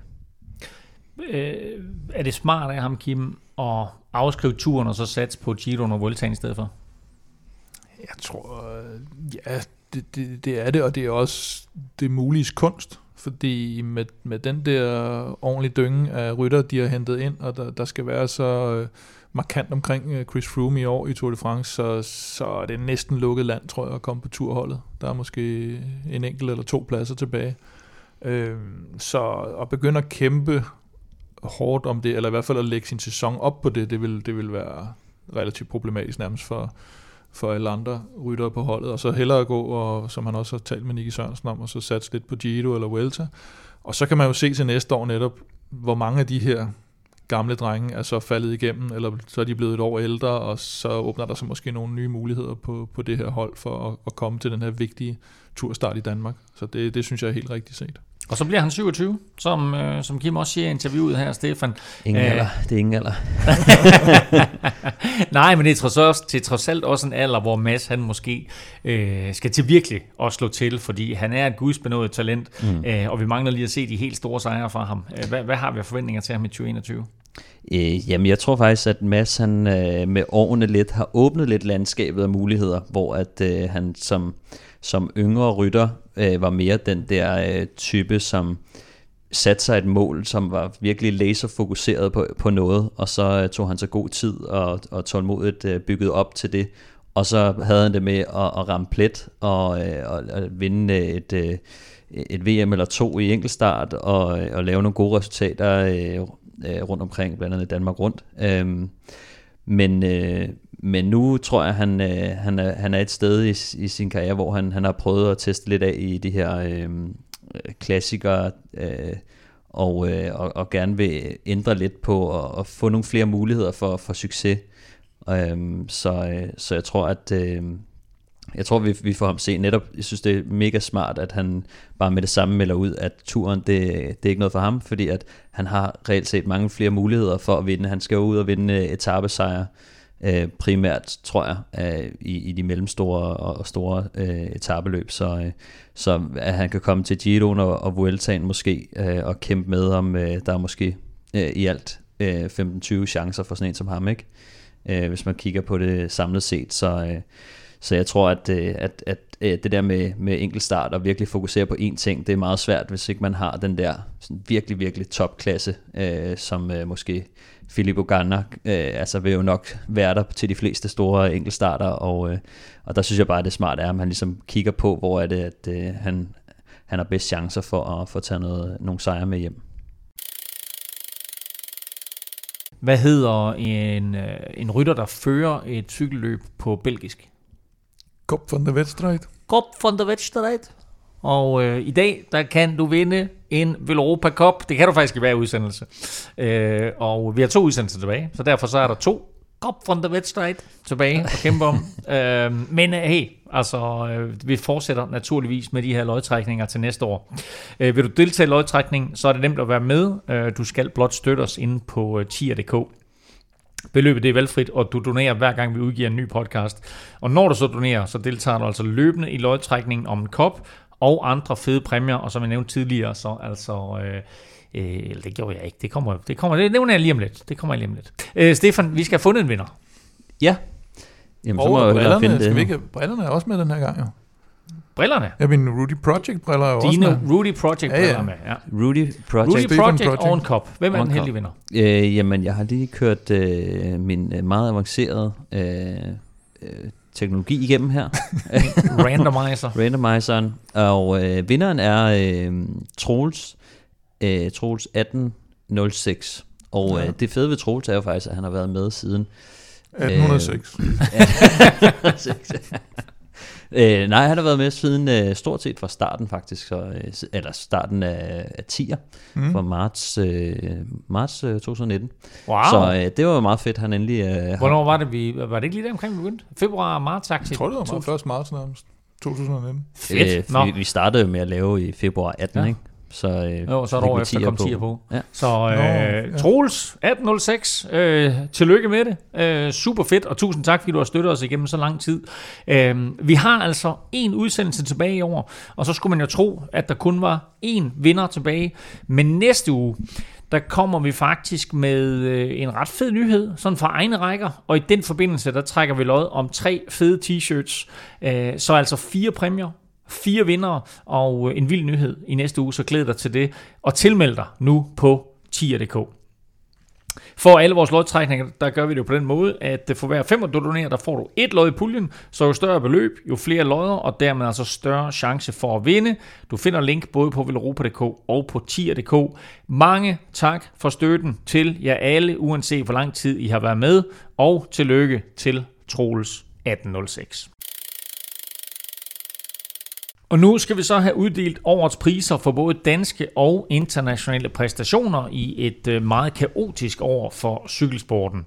Vi lægger ud med øh, de internationale priser, og øh, nu skal I forestille jer sådan, at Stefan han sidder med en masse guldkuverter og er klar til at åbne de her guldkuverter, og at vi alle sammen jo bliver meget overrasket og forundret og beundrende ser på, hvem der vinder de her forskellige priser. Vi lægger ud med årets internationale sprinter.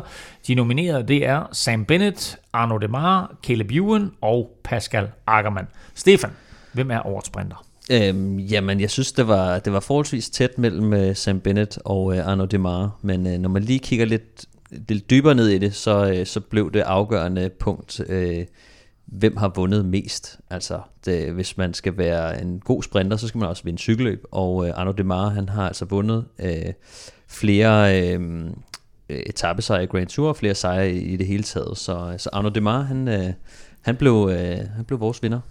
Og det eneste, som Arno Demar, han jo ikke vandt i år, det var etapper i Tour de France, og det var, fordi han ikke deltog. Men han er med næste år, siger han. Det bliver spændende. Vi skal videre til årets enkeltstartsprofil. Ja, og øh, der, øh, der er ikke nogen nomineret, fordi Der det giver nogen. Jo, der er nærmest en. ikke øh, nogen... Der er en øh, nomineret. Der er en nomineret. øh, det gav ikke rigtig mening at snakke om andre end øh, Philip Uganda. Han, øh, han vinder jo stort set øh, alle øh, enkeltstarter. Det er VM, tre, de tre enkeltstarter i Giroen. Han bliver italiensk mester. Øhm, der var lige en enkelt øh, øh, enkeltstart, som han ikke vandt, hvor han blev slået øh, af Remco Evenepoel. Øhm, det var i, ja, hvad det, i januar, tror jeg, i, øh, i Argentina. Kørte de et, øh, et løb derovre, hvor han ikke lige havde, øh, hvor han ikke lige var klar. Men, øh, men ja, Philip Uganda, det er klart, klart øh, årets enkeltstartsrytter. En uh, sikker vinder der, og jeg har faktisk også en god fornemmelse af, hvem der vinder den næste pris. Det er nemlig årets hjælperytter. De nominerede, det er Rohan Dennis, Wout van Aert og Sepp Kuss. Ja, altså ja, Rowan Dennis, han, øh, han leverede en meget øh, målrettet øh, præstation øh, på, på bestemt to etaper i, i Giroen. Øhm, Sepp Kuss har været en, en, en rigtig god øh, hjælperytter igennem Han hele har året. nærmest været holdt nede Men- til hjælperytter. Ja, og der er måske lige der, hvor han i hvert fald falder lidt ud, det er, at han måske også selv har opsøgt chancen en lille smule. øh. Men øh, Wout van Aert, øh, han leverede jo en, øh, en, en pragtpræstation i, i turen. Øh, der var ikke én ting, han ikke øh, kunne, kunne finde ud af der. Han guidede dem hele holdet igennem øh, sikkert på, på de flade etaper. Han, han sprintede, når han så endelig blev sluppet løs og, og vandt etaper. Øhm, og så blev han jo også øh, mærkeligt nok øh, en af de bedste hjælperytter i bjergene lige pludselig. Så, øh, så med den præstation der, der, øh, der, der vinder man altså øh, årets øh, hjælperytter. Det bliver spændende at se, om han nogensinde kommer til at vinde årets hjælperytter igen, eller om øh, han, han bliver... Øh, Jeg håber ikke, han udvikler sig i den retning i hvert fald. Det vil være Nå, nej, men det er det, jeg mener. Det er Ja. sådan, at, at fra nu af, der skal vi til at tale om ham som øh, en, øh, en kaptajn på Grand Tour-mandskaber. Der har været mange spektakulære præstationer i år, men øh, hvilken rytter leverede den præstation, der overskygger alle de andre? Her er årets præstation. Ja, øh, jeg vil lige nævne de, de nominerede kort først. Jeg synes, øh, Matthew van der Poel Han leverede øh, noget rigtig, rigtig spektakulært i Bing Bang Tour, hvor han jo øh, snød øh, Mads Pedersen øh, på, øh, på sidste etape. Og Søren Krav. Og Søren Krav også, ja. Øh, det var jo lidt ked af at se, men øh, når man lige ser på øh, den måde, han lige kørte med, øh, hvad var det, 70-80 km udefra. Ja, det var vanvittigt. Øh, og han ville, øh, han ville satme ikke have nogen med. Altså, hvad er det? Florian Senechal, tror jeg. Ja, ja, og alle vidste, han ville gøre det. Ja, det var hans netop. eneste chance. Uh, det, var, det, var, det var fandme vildt. Uh, den, uh, den næste, der er nummer er Søren Krav i Tour de France. Uh, det er jo vildt imponerende at, at gå ind og vinde uh, to etapper uh, på, på den måde, han gjorde det. Um, så har vi Pogacar, Tadej Pogacar i Tour de France, som, uh, som han vandt.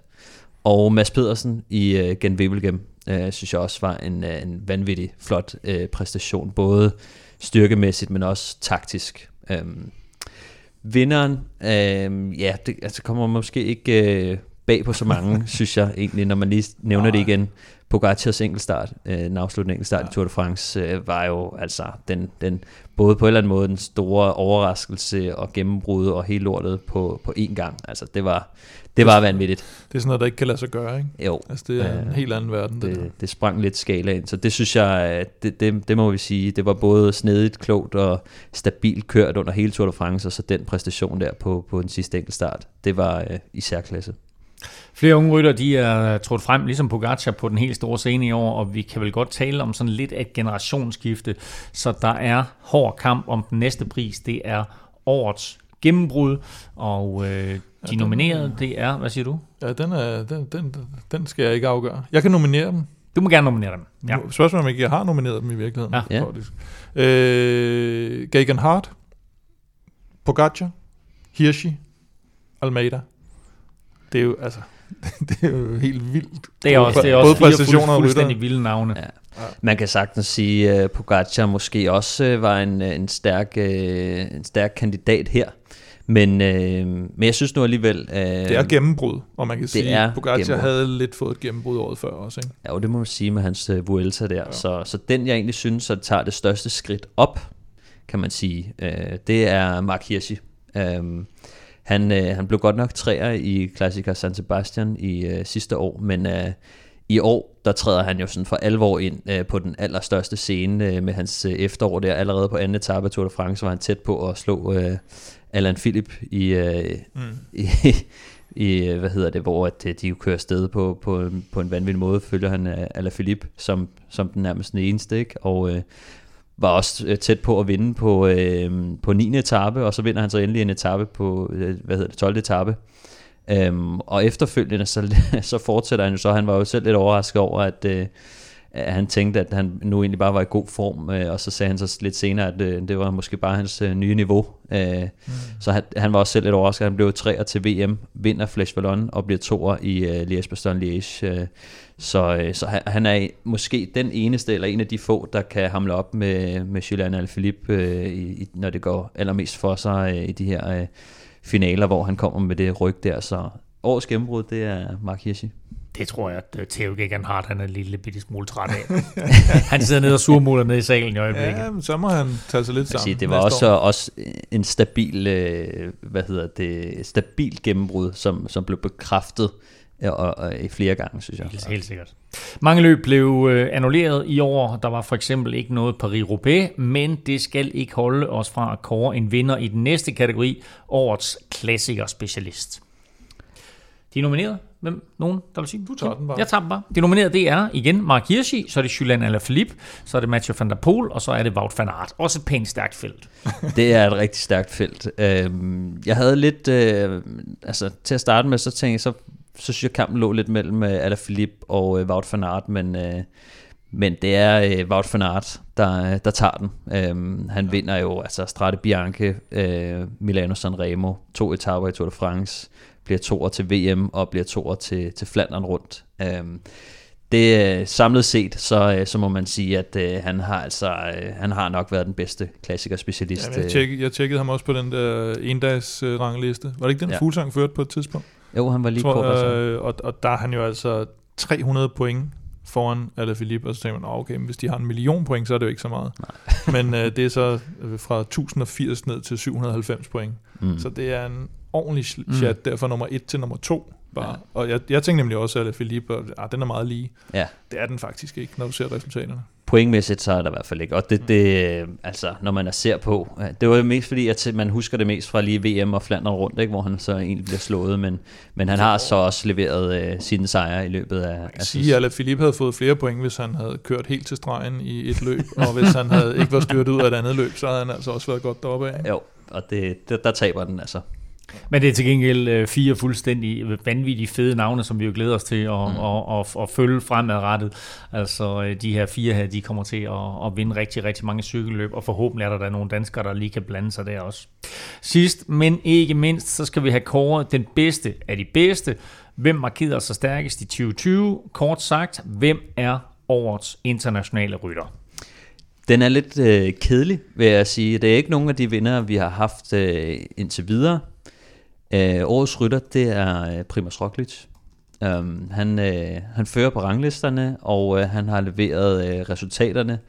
Men når man så lige kigger det efter i sømne, altså jeg synes, han, han taber jo egentlig Tour de France. Det var meget tæt. Um, han vinder Liège-Bastogne-Liège, men det var også på, øh, hvad hedder det, på, på skrivebord, skrivebordet. Han, han tog den efterfølgende, ikke? Um, så vinder han Vueltaen. Men øh, det er bare øh, en, en mand, der har været... Ah, han vandt vel ikke på skrivebordet, han, han øh, kører vel under armen der. Er det ikke den, hvor han kører under armen på, øh, på jo. Philippe? Jo, jo, jo, undskyld. Så det er ikke på skrivebordet, jo. Ja, han, det er jo... Ja, ja, det er rigtigt. Nej, men ja. det er fordi, jeg tænkte... Nej, undskyld. Ja, det var fordi, jeg tænkte på, at, men det gjorde han ikke. Det var der, hvor Philippe Philippe han... bliver deklasseret, men han tabte jo selvfølgelig ja. øh, sejren, ja. Øh, det er rigtigt. Øh, men nej, men når man ser på Primoz Roglic, så, øh, så leverer han bare topresultater over, over hele sæsonen, og, øh, og det, øh, der må man sige, at der findes ikke nogen, der er lige så stabilt øh, gode som Primoz Roglic, selvom han var tæt på at smide Vueltaen, og selvom han smed uh, Tour de France. Så, uh, Hvad synes du til det, Kim? Er du enig i det? Årets rytter? Ja, det synes jeg, når du ser, altså, det, han er, han er simpelthen så god, når han stiller op i noget. Altså, det, det, det, jeg, sige, det, jeg tror, det er fordi, at han, at da han tabte turen, så var det så markant, at det bliver set som et utroligt stort nederlag men han bliver stadigvæk nummer to i Tour de France. Mm. Så, ja, så, okay, jeg så det, altså, jeg, jeg synes, altså, han, han, er, altså, han, han kører topresultater i alt, hvad han stiller op. Og så, hvis han stiller op i ugelange løb, så kan han nærmest ikke tabe. Og så kan han næsten ikke tabe noget.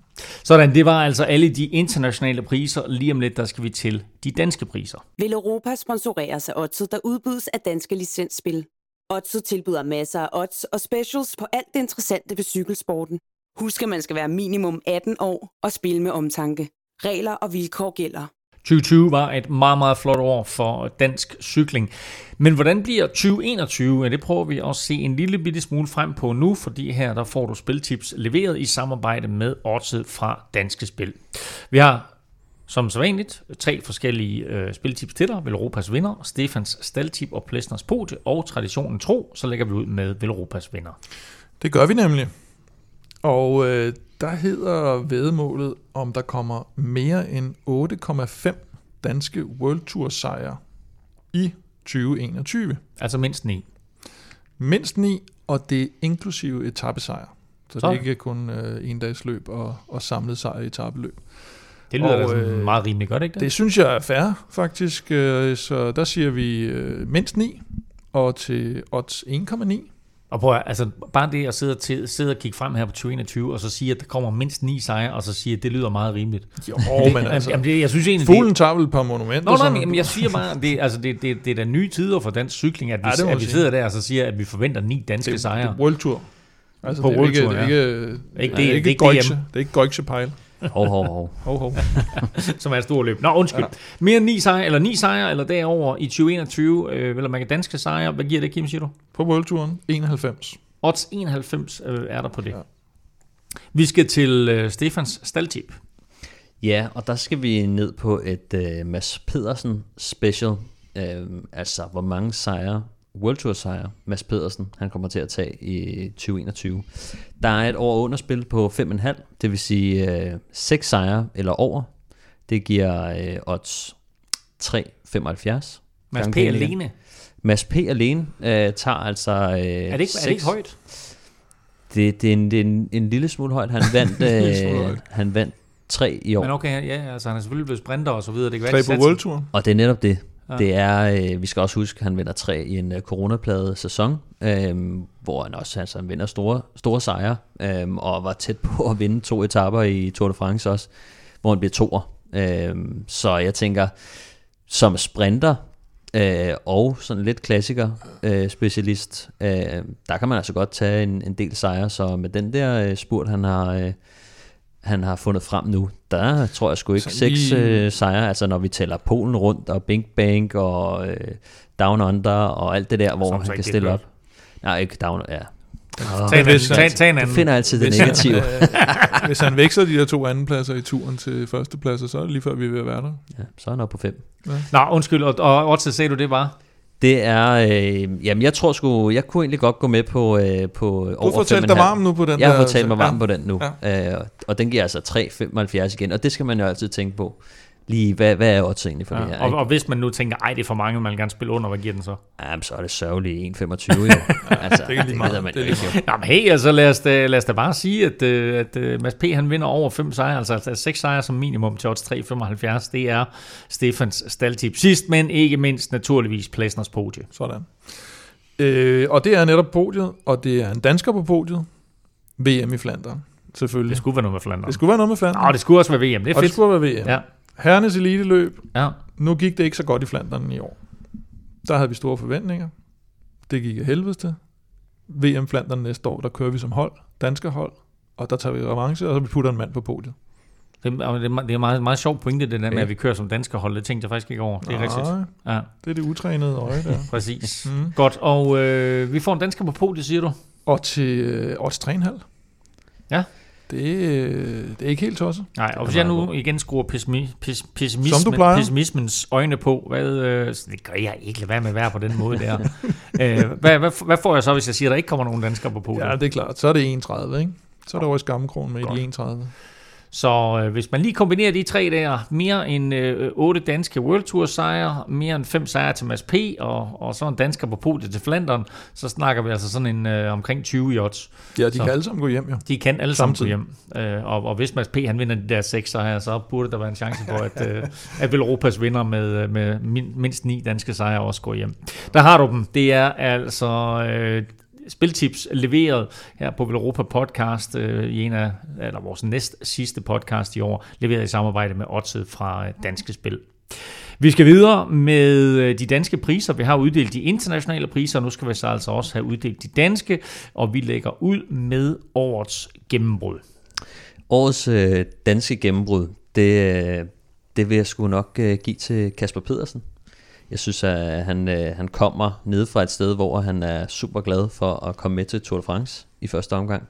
Og øh, derfra så udvikler han sig til at få en nøglerolle øh, som, som lead outmand for Kees Boll, mm. som jeg også er tæt på at vinde øh, i hvert fald to etaper. Øhm, og Kasper P. han får også øh, selv spurgt sig til en femteplads på en etape, hvor Kees Boll ikke er der. Og øh, så slutter han lige sæsonen af med at vinde øh, Paris Tour som jeg altså, synes er en, en meget stor sejr. Han vinder foran uh, Benoit Costefra, som er det her nye franske stjernefrø. Øhm, så, øh, så, så jeg vil sige, fra, fra at komme der, hvor Kasper kommer fra, til der, hvor han slutter sæsonen, der, øh, det, det synes jeg har været et stort gennembrudsår for ham i år. Jeg tror alle sammen, vi er glade for, øh, også den måde, som, som Kaspers øh, sæson den udviklede sig på, fordi vi har haft så store forhåbninger til ham, og så så ja. vi ham altså både i en rolle som, øh, som hjælprytter, og også som, som sejrherre. Og så ved jeg, så har du lige skrevet honorable mention ind, øh, Jonas Vingegaard, han skal lige nævnes i den her sammenhæng også. Jo, ja, det synes jeg. Altså, jeg synes egentlig, Jonas, øh, han, øh, han også laver en eller anden form for gennembrud, men det kommer jo mest igennem den her Angliru-etape, han kører i Vueltaen, hvor han jo lige pludselig sidder øh, som, som hjælper i de allerhøjeste bjergtinder, øh, og også kun sidder i et meget eksklusivt selskab. Men, øh, men når man lige tænker på øh, det, som, som Kasper også har gjort, han har også vandt Paris Tour, så, så vægter det alligevel øh, lidt højere, synes jeg. Så går vi videre til den mest ensomme af alle priser, nemlig årets danske enkeltstartsrytter. Ja, og der, øh, den, den er lidt øh, tæt. Er vi enige om den? Jeg ved det faktisk ikke rigtigt, øhm, men øh, altså, vi der har... er jo kun én kuvert, ikke? Der er én guldkuvert, der er der er og der er et navn. Men det er spørgsmålet, skal, skal, det være, et navn. skal det være den grønne eller den blå, eller hvad det siger festen? den grønne eller den gule tale. altså, øh, jeg er lige så at afsløre, det er Kasper Askren, der har, der har fået den. Ja. Øhm, og det har Kim også øh, spillet lidt ind i. Øhm, Kasper, han, øh, han bliver dansk mester i enkeltstart. Det er en god start, øh, hvis man er årets danske øh, enkeltstartsrytter. Øh, så bliver han 6 til VM i enkeltstart, og øh, så bliver han også øh, træer på enkeltstarten i Paris-Nice. Jeg synes, øh, Søren Krav, han leverer også øh, to rigtig gode enkeltstarter i, øh, i år, mm. øh, hvor han vinder i øh, Paris-Nice, og han vinder i Bingo Bango. Bingo Bango. Øhm, så altså, det synes jeg bare, sådan, det, øh, den, den var meget tæt mellem de to, mm. men uh, Kaspers uh, specielt, altså DM, og så hans uh, 6. plads til VM. Og så hans enkelt start i kørende. Hvad siger du? Og så hans enkelt start i kørende, ikke? hvor han kørte, hvor mange kørte, hvor mange kørte han, Ja, ja, ja, ja, det det der- ja, kørte det han alene der. Ikke? Det gjorde så en krav til gengæld også i turen, kan man sige. Så på den måde, der, der har brugt de deres enkeltstartskvaliteter til at, til at vinde de der etappesejre. Øh, eller kørende, øh, Bruxelles-kørende, som Kasper vandt i, i foråret. Vi har øh, mange danske rytter på World-turen. Øh, Mange markerer sig jævnligt, mens øh, andre de lever sådan en mere anonym tilværelse. Vi skal have uddelt prisen for årets danske hjælperytter. Øhm, jo, og vi har lige kort været inde på ham. Øhm, Jonas Vingegaard, synes jeg Ja, den, har... var, den var til gengæld rimelig, rimelig nem. Ja, det synes jeg. Altså, øh, jeg synes bare, for, specielt fra starten, da han, altså, han, øh, han, han har virkelig ikke noget imod at hjælpe. Han, øh, han, han kom jo ind til Vueltaen og har jo fra start af, sagde han jo bare, at han var der kun for at hjælpe, og han tænkte overhovedet ikke på noget som helst andet, og leverede jo bare, havde jo lidt den her svingende start på Vueltaen, men så kørte han sig bare ind i løbet og blev en, en af de allervigtigste hjælperytter for Primoz Roglic i bjergene, så øh, det, det, det, det synes jeg, øh, han, han står i hvert fald klart øh, for mig som, øh, som den øh, bedste hjælperytter. Så har du skrevet honorable mention her, øh, Askren, øh, Kim, øh, og jeg vil egentlig gerne have lov til at bringe Chris Juhl på banen, fordi øh, altså apropos at være en anonym held, så er det da det, han Ja. er. Ja, det er han. Jeg, jeg tror også, øh, altså Askren har måske lidt mere berettigelse. Han, øh, han har trods alt øh, siddet og, og, og hjulpet lidt i nogle øh, vigtige roller, og måske også haft været en enkelt episode, hvor han ikke var så glad for at hjælpe. I turen med, med Sam Bennett, ja. Ja, øh, men han har trods alt udført øh, det arbejde, som, øh, som han bliver sat til. Øh, det, det har måske ikke været lige så veldokumenteret, som, øh, som, som Jonas Vingegaards øh, arbejde blev i Vueltaen. Årets danske sprinter er den næste kategori, og det kan vel kun blive Magnus Kort. Øh, ja, nah, nu har vi jo lige uh, talt uh, ja, Magnus, han, uh, han er jo lige gået væk fra at være sprinter. Nu vender han så en etape i Vueltaen, uh, så, hvor, han, hvor han jo spurgte sig til den. Men uh, sprinteren, det må være uh, Mads Pedersen, uh, som jo, altså vi snakkede lidt om det, han udvikler sig lidt til at være sprinter, når man går ind og slår uh, Pascal Ackermann og Jasper Philipsen og, og andre store uh, sprinter, så, uh, så må man jo uh, automatisk ryge i den uh, kategori jo. Um, så, øh, så ja, altså der er ikke så meget at sige til det. Han bliver også to andenpladser i Tour de France, og tæt på at vinde på Champs-Élysées. Det er kun lige uh, Sam ja. Bennett, der, uh, der uh, kunne få den sned forbi ham. Uh, så, så ja, der er, der er ikke noget, nogen vej udenom. Han er, han er måske også vores eneste sådan, uh, sprinter uh, tilbage, ikke? Altså, eller han er den nye sprinter, kan man sige. Og der kan gøre sig i de der helt, helt, Ja. helt store Mm. massespurter. Kort, han har jo været lidt derhen af, og også øh, mm. Bevæget sig lidt væk fra det, og, og Mørkøv, han er jo øh, kan man sige, måske ikke betegnet som en sprinter længere, altså han Mm. er jo mere lead-out mand nu, øh, så øh, Mads Pedersen, han er årets sprinter. I et land uden høje... bj- Ej, undskyld. Ej, undskyld. Men altså, Michael Falk han sang trods alt i et land uden høje bjerge, men der er det jo øh, der er det imponerende, så gode vi egentlig er til at køre opad. Men øh, hvem er bedst? Hvad er, hvem vinder prisen for årets bjergrytter? Det gør Jonas Vingegaard, Uh, sjovt nok. Nu- nu bliver fuglen sur. Øhm, Det gør han, men øh, jeg synes, altså, ja, solid øh, præstation i Vueltaen, øh, der viser han altså, at han kan sidde øh, med de aller, allerbedste bjergrytter, og det er jo ikke øh, hvem som helst, det er jo Primoz Roglic og øh, Carapaz, øh, og jeg kunne blive ved.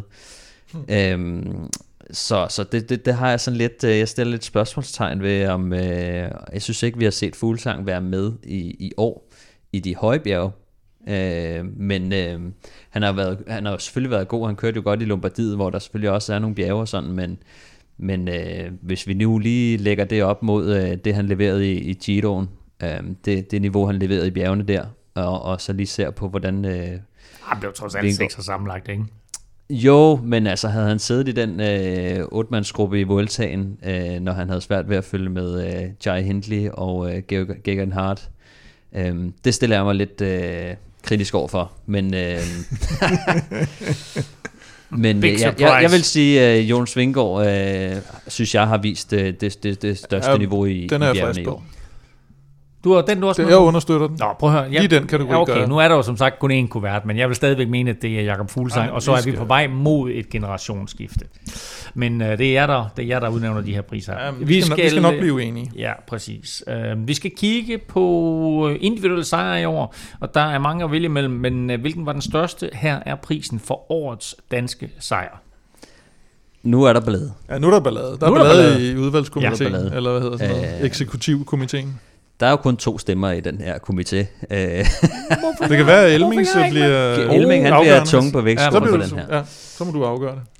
Årets sejr, det er i mine øjne øh, Mads Pedersen. Øh, Han vinder i, i, i Gent Wevelgem. Det synes jeg øh, står for mig som den, den, den, den største sejr. Altså jeg ved, Fuglsang han vandt øh, Lombardiet, og det er meget tæt løb. Jeg synes, øh, når, når jeg lige sidder og kigger det igennem, så øh, det eneste forskel på de to sejre, det er, at øh, den ene, det kalder vi et monument, og det andet, det er, øh, det er en semiklassiker. Semi, det er ikke engang klassiker. Det er samme, øh, det er Så samme det svarer kategori. til, at der er en, der spiller i første division, og en, der spiller i tredje division. Og vinder en kamp. Det er sådan lidt... Nej, det vil svare til, at Ej, øh, ved du køber en, øh, en Smirnoff vodka, og så klister du et lille klistermærke på, hvor du skriver rigtig god vodka. og så, øh, så, er det, så, er det, så bliver den bedre af det.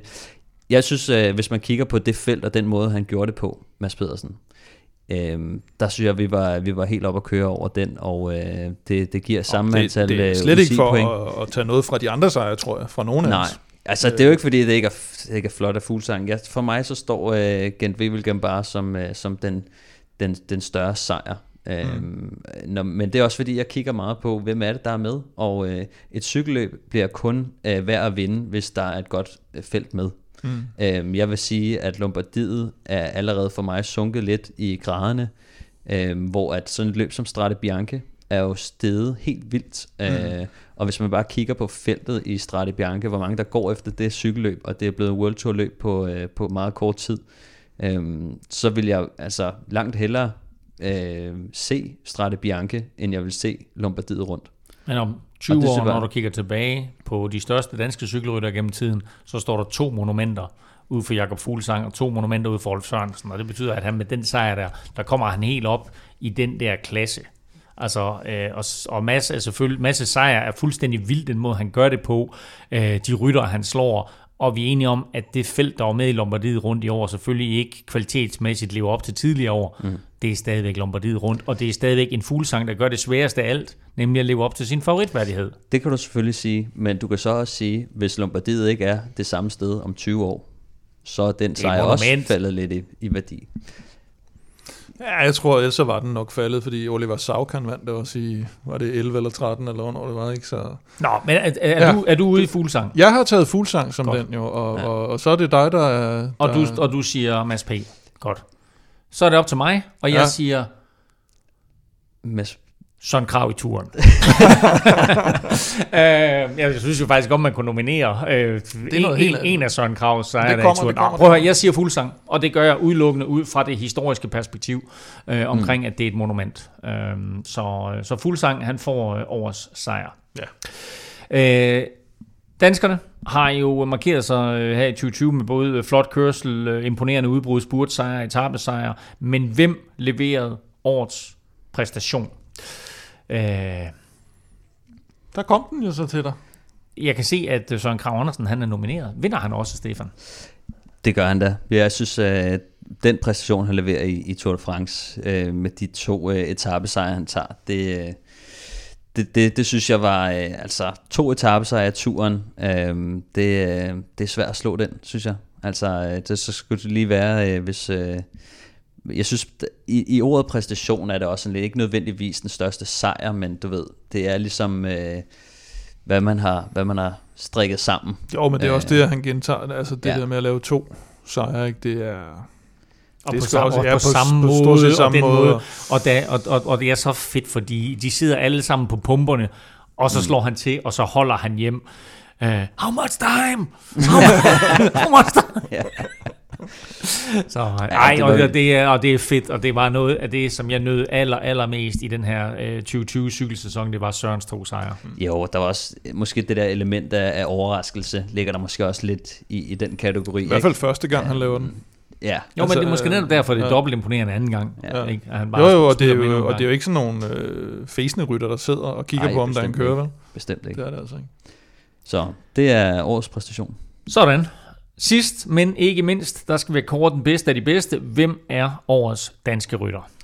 Ja, der bukker jeg jo så, øh, der bukker jeg mig så øh, i støvet, og der, øh, der vinder Fuglsang. Øhm, han, øh, han vinder trods alt Lombardiet, det er ikke fordi, jeg ikke synes, det er flot. Øhm, han bliver femmer til VM, han bliver femmer i Strade Bianche, sekser samlet i Giroen. Øh, det bringer ham også op på en øh, femteplads på UC's øh, pointrangliste. Så, så han, man må sige, at sammenlagt over hele året, der mm. har han altså leveret øh, resultater af topklasse øh, meget stabilt.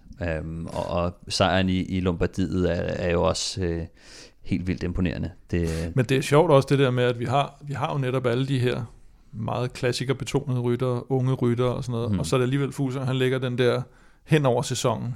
ja, Det, det store, Mm. fundamentale øh, resultat, Ja. regnskab der, der, der, der tager han den stadigvæk. Og det er spændende at se, hvor længe han kan holde, holde fortet der, som, som den gamle, ikke? Jo, altså, øh, jamen, som, som Anders Lund også øh, nævner, altså, det er jo lidt svært at se øh, lige nu, altså, øh, fordi man, øh, altså, jeg ved i hvert fald, jeg har, altså, jeg har hvert sæson siddet og kigget lidt på det og tænkt, men han, han plejer altid i, i Spanien fra starten af året at øh, levere et eller andet resultat mm. i Ruta del Sol eller et eller andet, hvor man tænker, jamen, så er han klar igen i år. Mm. Øhm, men, øhm, men altså, jeg har jo, det har jo været kendt hele vejen igennem, at altså med opblomstringen af de nye kometer, så, øh, så har jeg tænkt, at det bliver nok sværere for ham at levere de her øh, sejre på, på allerhøjeste niveau. Øh, der finder han så alligevel øh, Lombardiet rundt, øh, som, øh, som var lidt det her øh, smørhul, hvor at... Øh, hvor at, øh, selvfølgelig var der øh, rigtig dygtige rytter med, men det var ikke lige øh, de allerstørste. Og lidt på samme måde kan man sige om Giroen, øh, at selvfølgelig øh, stiller der et par gode rytter mm. til start, der er nogen, der falder fra undervejs, øh, men øh, altså man må sige, at niveauet er der bare, og, og han, er, han er bare årets, øh, årets rytter. Og således skete det altså, at i Anus Horribilis 2020, der fik Jakob Fuglsang endelig tæt på en undskyldning fra Stefan Johus, men i, men i hvert fald rosende ord med på vejen.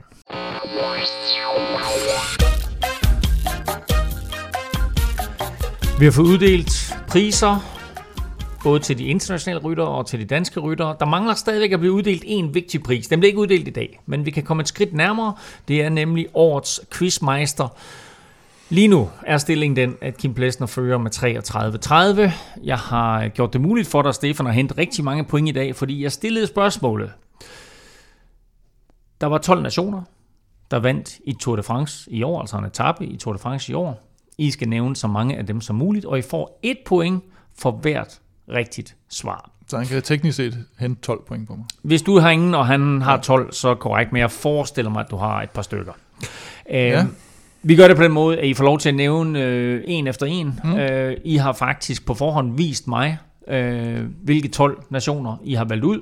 Og øh, jeg har så ført et lille regnskab, men øh, sådan lidt for at gøre lidt spænding ud af det, både over for jer to og over for lytterne, så får I lov til at nævne Mest en, over for os, tror jeg. en hver af gangen. Ja. Og øh, Stefan, øh, du har serveretten, det betyder ikke så meget i dag, men øh, du... Nej, du, den du- blev du- taget fra mig jo, men øh, det må jo leve med. Du plejer også så. at give den til mig, jo. Du, øh, ja, Stefan, Jo, altså øh, nummer et, øh, den har jeg som øh, Slovenien.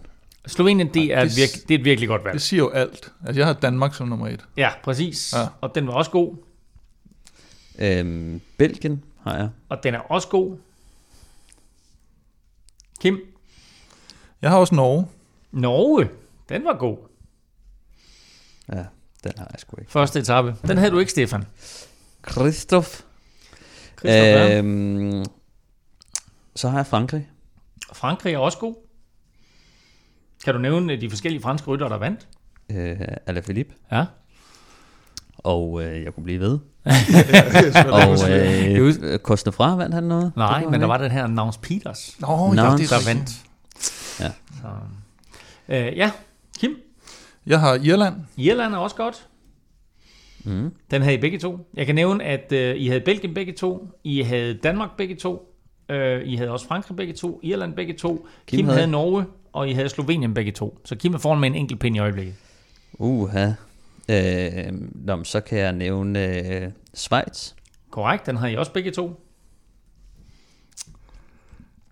Så er det jo, at jeg simpelthen ikke kan huske, men så siger jeg Ecuador. Ecuador er forkert. Nå. Men I havde den begge to. Nå.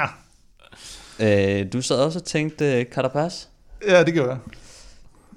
Men det, det der var noget, speci- noget? Jamen, der var noget specielt, jeg tænkte ved det, som gjorde, at... Skal jeg sige den næste så? Hvad, hvad tænkte du? Du må gerne komme med næste, Kim, hvis du vil. Ja, Ja. fordi så siger jeg Polen nemlig. Fordi den, hvor de kommer sammen til mål, Kwiatkowski og Carapaz, der mm. får Carapaz jo bjergetrøjen, men Kwiatkowski får Det er rigtigt. Og jeg kunne ikke huske, hvem det var, der vandt dem, så jeg øh, garderede. Den havde Kim også. Så Kim foran med to. Har du ikke Polen? Nej, Nå for helvede. Godt så. det er Stefan. jeg sgu ikke.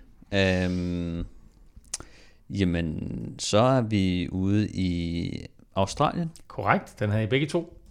Pis. Så er der to tilbage. Ja, Skal jeg sige noget? kom bare. Ja, det er vildskud, for jeg kan ikke huske Nej. noget. Men uh, Storbritannien. Var der ikke nogen, der vandt fra? Nej. Hvem, hvem skulle det have været? Jeg tænkte, at det, det skulle være en Yates-bror, uh, men han vandt ikke noget, nej. Nej, korrekt. Så, og jeg tror heller ikke, du havde Storbritannien på din liste, er du det, Stefan? Nej, det havde Nej. jeg ikke så dumt. Øh, gad Nej. jeg ikke at Nej, rulle du mig har, i. men du har et par gode derovre. Jeg har en, øh, en Columbia. Colombia er nemlig rigtigt. Hvem vandt for Colombia? Ja, det var... Øh, åh, hvad fanden var det? Det var din favorit, Kim. Little, Ah. da, little Danny Boy, Danny Martinez. Styrtede han ikke? Danny Martinez, han vandt øh, 5. etape. Han vandt øh, 13. etape, undskyld. Nå, han styrtede i starten, og så kom ja, han tilbage han og vandt. Han Ja. vandt 13. etape. Jeg sad jo og tænkte, hvem fanden var det Ja. nu for EF, der vandt? Det Ja. var det. Jeg kan ikke huske de der Jeg cykelløb også fra hinanden. rundt Jo. med, hvad fanden de ellers, men de vandt jo også en del. Hvad var det for i, et løb, øh, han så styrtede ud af i starten helt? Det var hvad? Jamen, han Giro styrte, eller Vuelta? nej, nej, men han styrte jo i, i, i turen, Jamen, og han tabte jo x antal minutter, så han pludselig ikke var i men spil han længere. styrtede jo så også i det næste, hvor han var Vuelta, kaptajn. ikke? Han det? Vuelta. Han på første etape, der hvor Lopez han kører ud i skiltet eller Nå, sådan ja, men det var jo... Det var Giroen, så. Så var det Giro. Jeg kan simpelthen ikke nej, huske skid. Nej, der var altså mange løb. Nå, men øh, nu er Kims føring nede på en. Nå, Kim, har du flere? ja, det har jeg, men jeg tror ikke, den er rigtig. Nej, Øh, det er Italien. det er faktisk ikke korrekt. Nej. Nej. Stefan, Øhm, du har en i hvert fald, ved jeg. jeg har jo lidt uh, spredhavl her Ja. ja. til sidst. Uh, Italien har vi ikke været inde på. Jo, den sagde Kim lige, Den var der ikke noget Så den havde du også, og den var der ikke... øh, Det var der ikke noget held i. Spanien? Spanien er også forkert. Ja. Den havde jeg også begge to. Så håber jeg ikke, du har flere, fordi så har du skrevet flere end mig. Jeg har, Nej. jo, ja, jeg har en mere jo. Ja. Hvad? Jamen, du fik også lov til at sige to i træk, tror jeg. Jeg kan ikke huske det. Ja, ja. Godt så. Har sagt tre i Øh, træk nu. Ej, nu kom der altså. Nå, det var fordi Italien Ja. var dobbelt. Ja, præcis. Godt. Tyskland. Tyskland er rigtigt. Hvem vandt for Tyskland? Var det ikke... Øh, Han var den helt store profil i den sidste uge. Han var med i alt. Han var med i alle udbrud. Åh, oh, Kemna for Lennart, helvede. Lennart Ja. Kemner. Åh, oh, pis. Godt. Og så er der faktisk et land, I ikke har nævnt. Ja. og vi er jo lige nu, ikke? Det står nemlig 9-9 nu. Men der er et land, som ingen af jer har på jeres papir. Vi skal jo Er have det et Østland? jo. Det er et Østland. Det er ikke Slovakiet forhåbentlig. Det er ikke Slovakiet. Åh, oh, det var godt, Det for var det ikke- ikke streget. Allerede så sidder han Ja. ledtråd, ledtråd Nå, vi, derovre, ikke? vi, Men, vi får ikke øh, point for det, vel? Nej, Nej. men øh, Nå. Jakob Fuglsang vandt det ikke. Det gjorde Kazakhstan. Men det gjorde, Blasov, eller det gjorde Lutsenko. Ja, Det Lutsenko. gjorde han.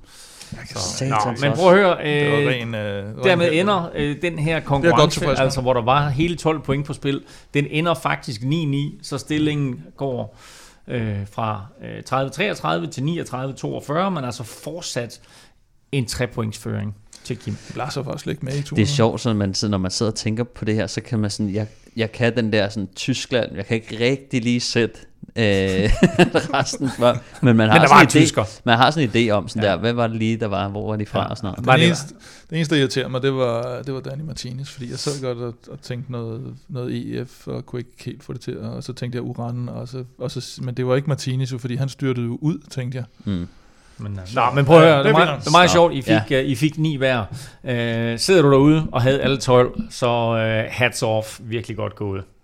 Vi er tilbage på tirsdag med årets sidste udgave af Velropa Podcast, og det er med den længe ventede gennemgang af turruten for 2021. Hvis du vil vinde en Velropa Cup, øh, som du lige kan nå at drikke af i juleferien, så hop ind og støt os på tier.dk. Og som sagt, altså også tre t-shirts har vi til øh, lodtrækning i næste uge. Og ved du det ikke, Øh, eller ved du ikke lige nu, hvad du skal lytte til sådan, øh, i de næste par dage, må jeg så anbefale Born Unplugged, podcasten om dansk politik, og naturligvis NFL-showet, hvor undertegnet sammen med Thomas Kvartrup hver uge tager temperaturen på NFL. Indtil vi høres ved, der kan du følge Kim og Velropa på Twitter. Det sker på Snablag Velropa. Stefan finder du på Snablag Stefan Djurhus. Og undertegnet finder du på Twitter, Insta og Facebook på Snablag NF Elming. Tak for nu. Tak fordi du lyttede med.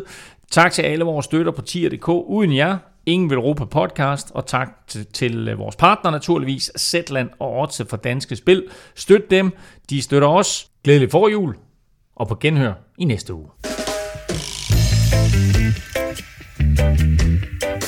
Thank you.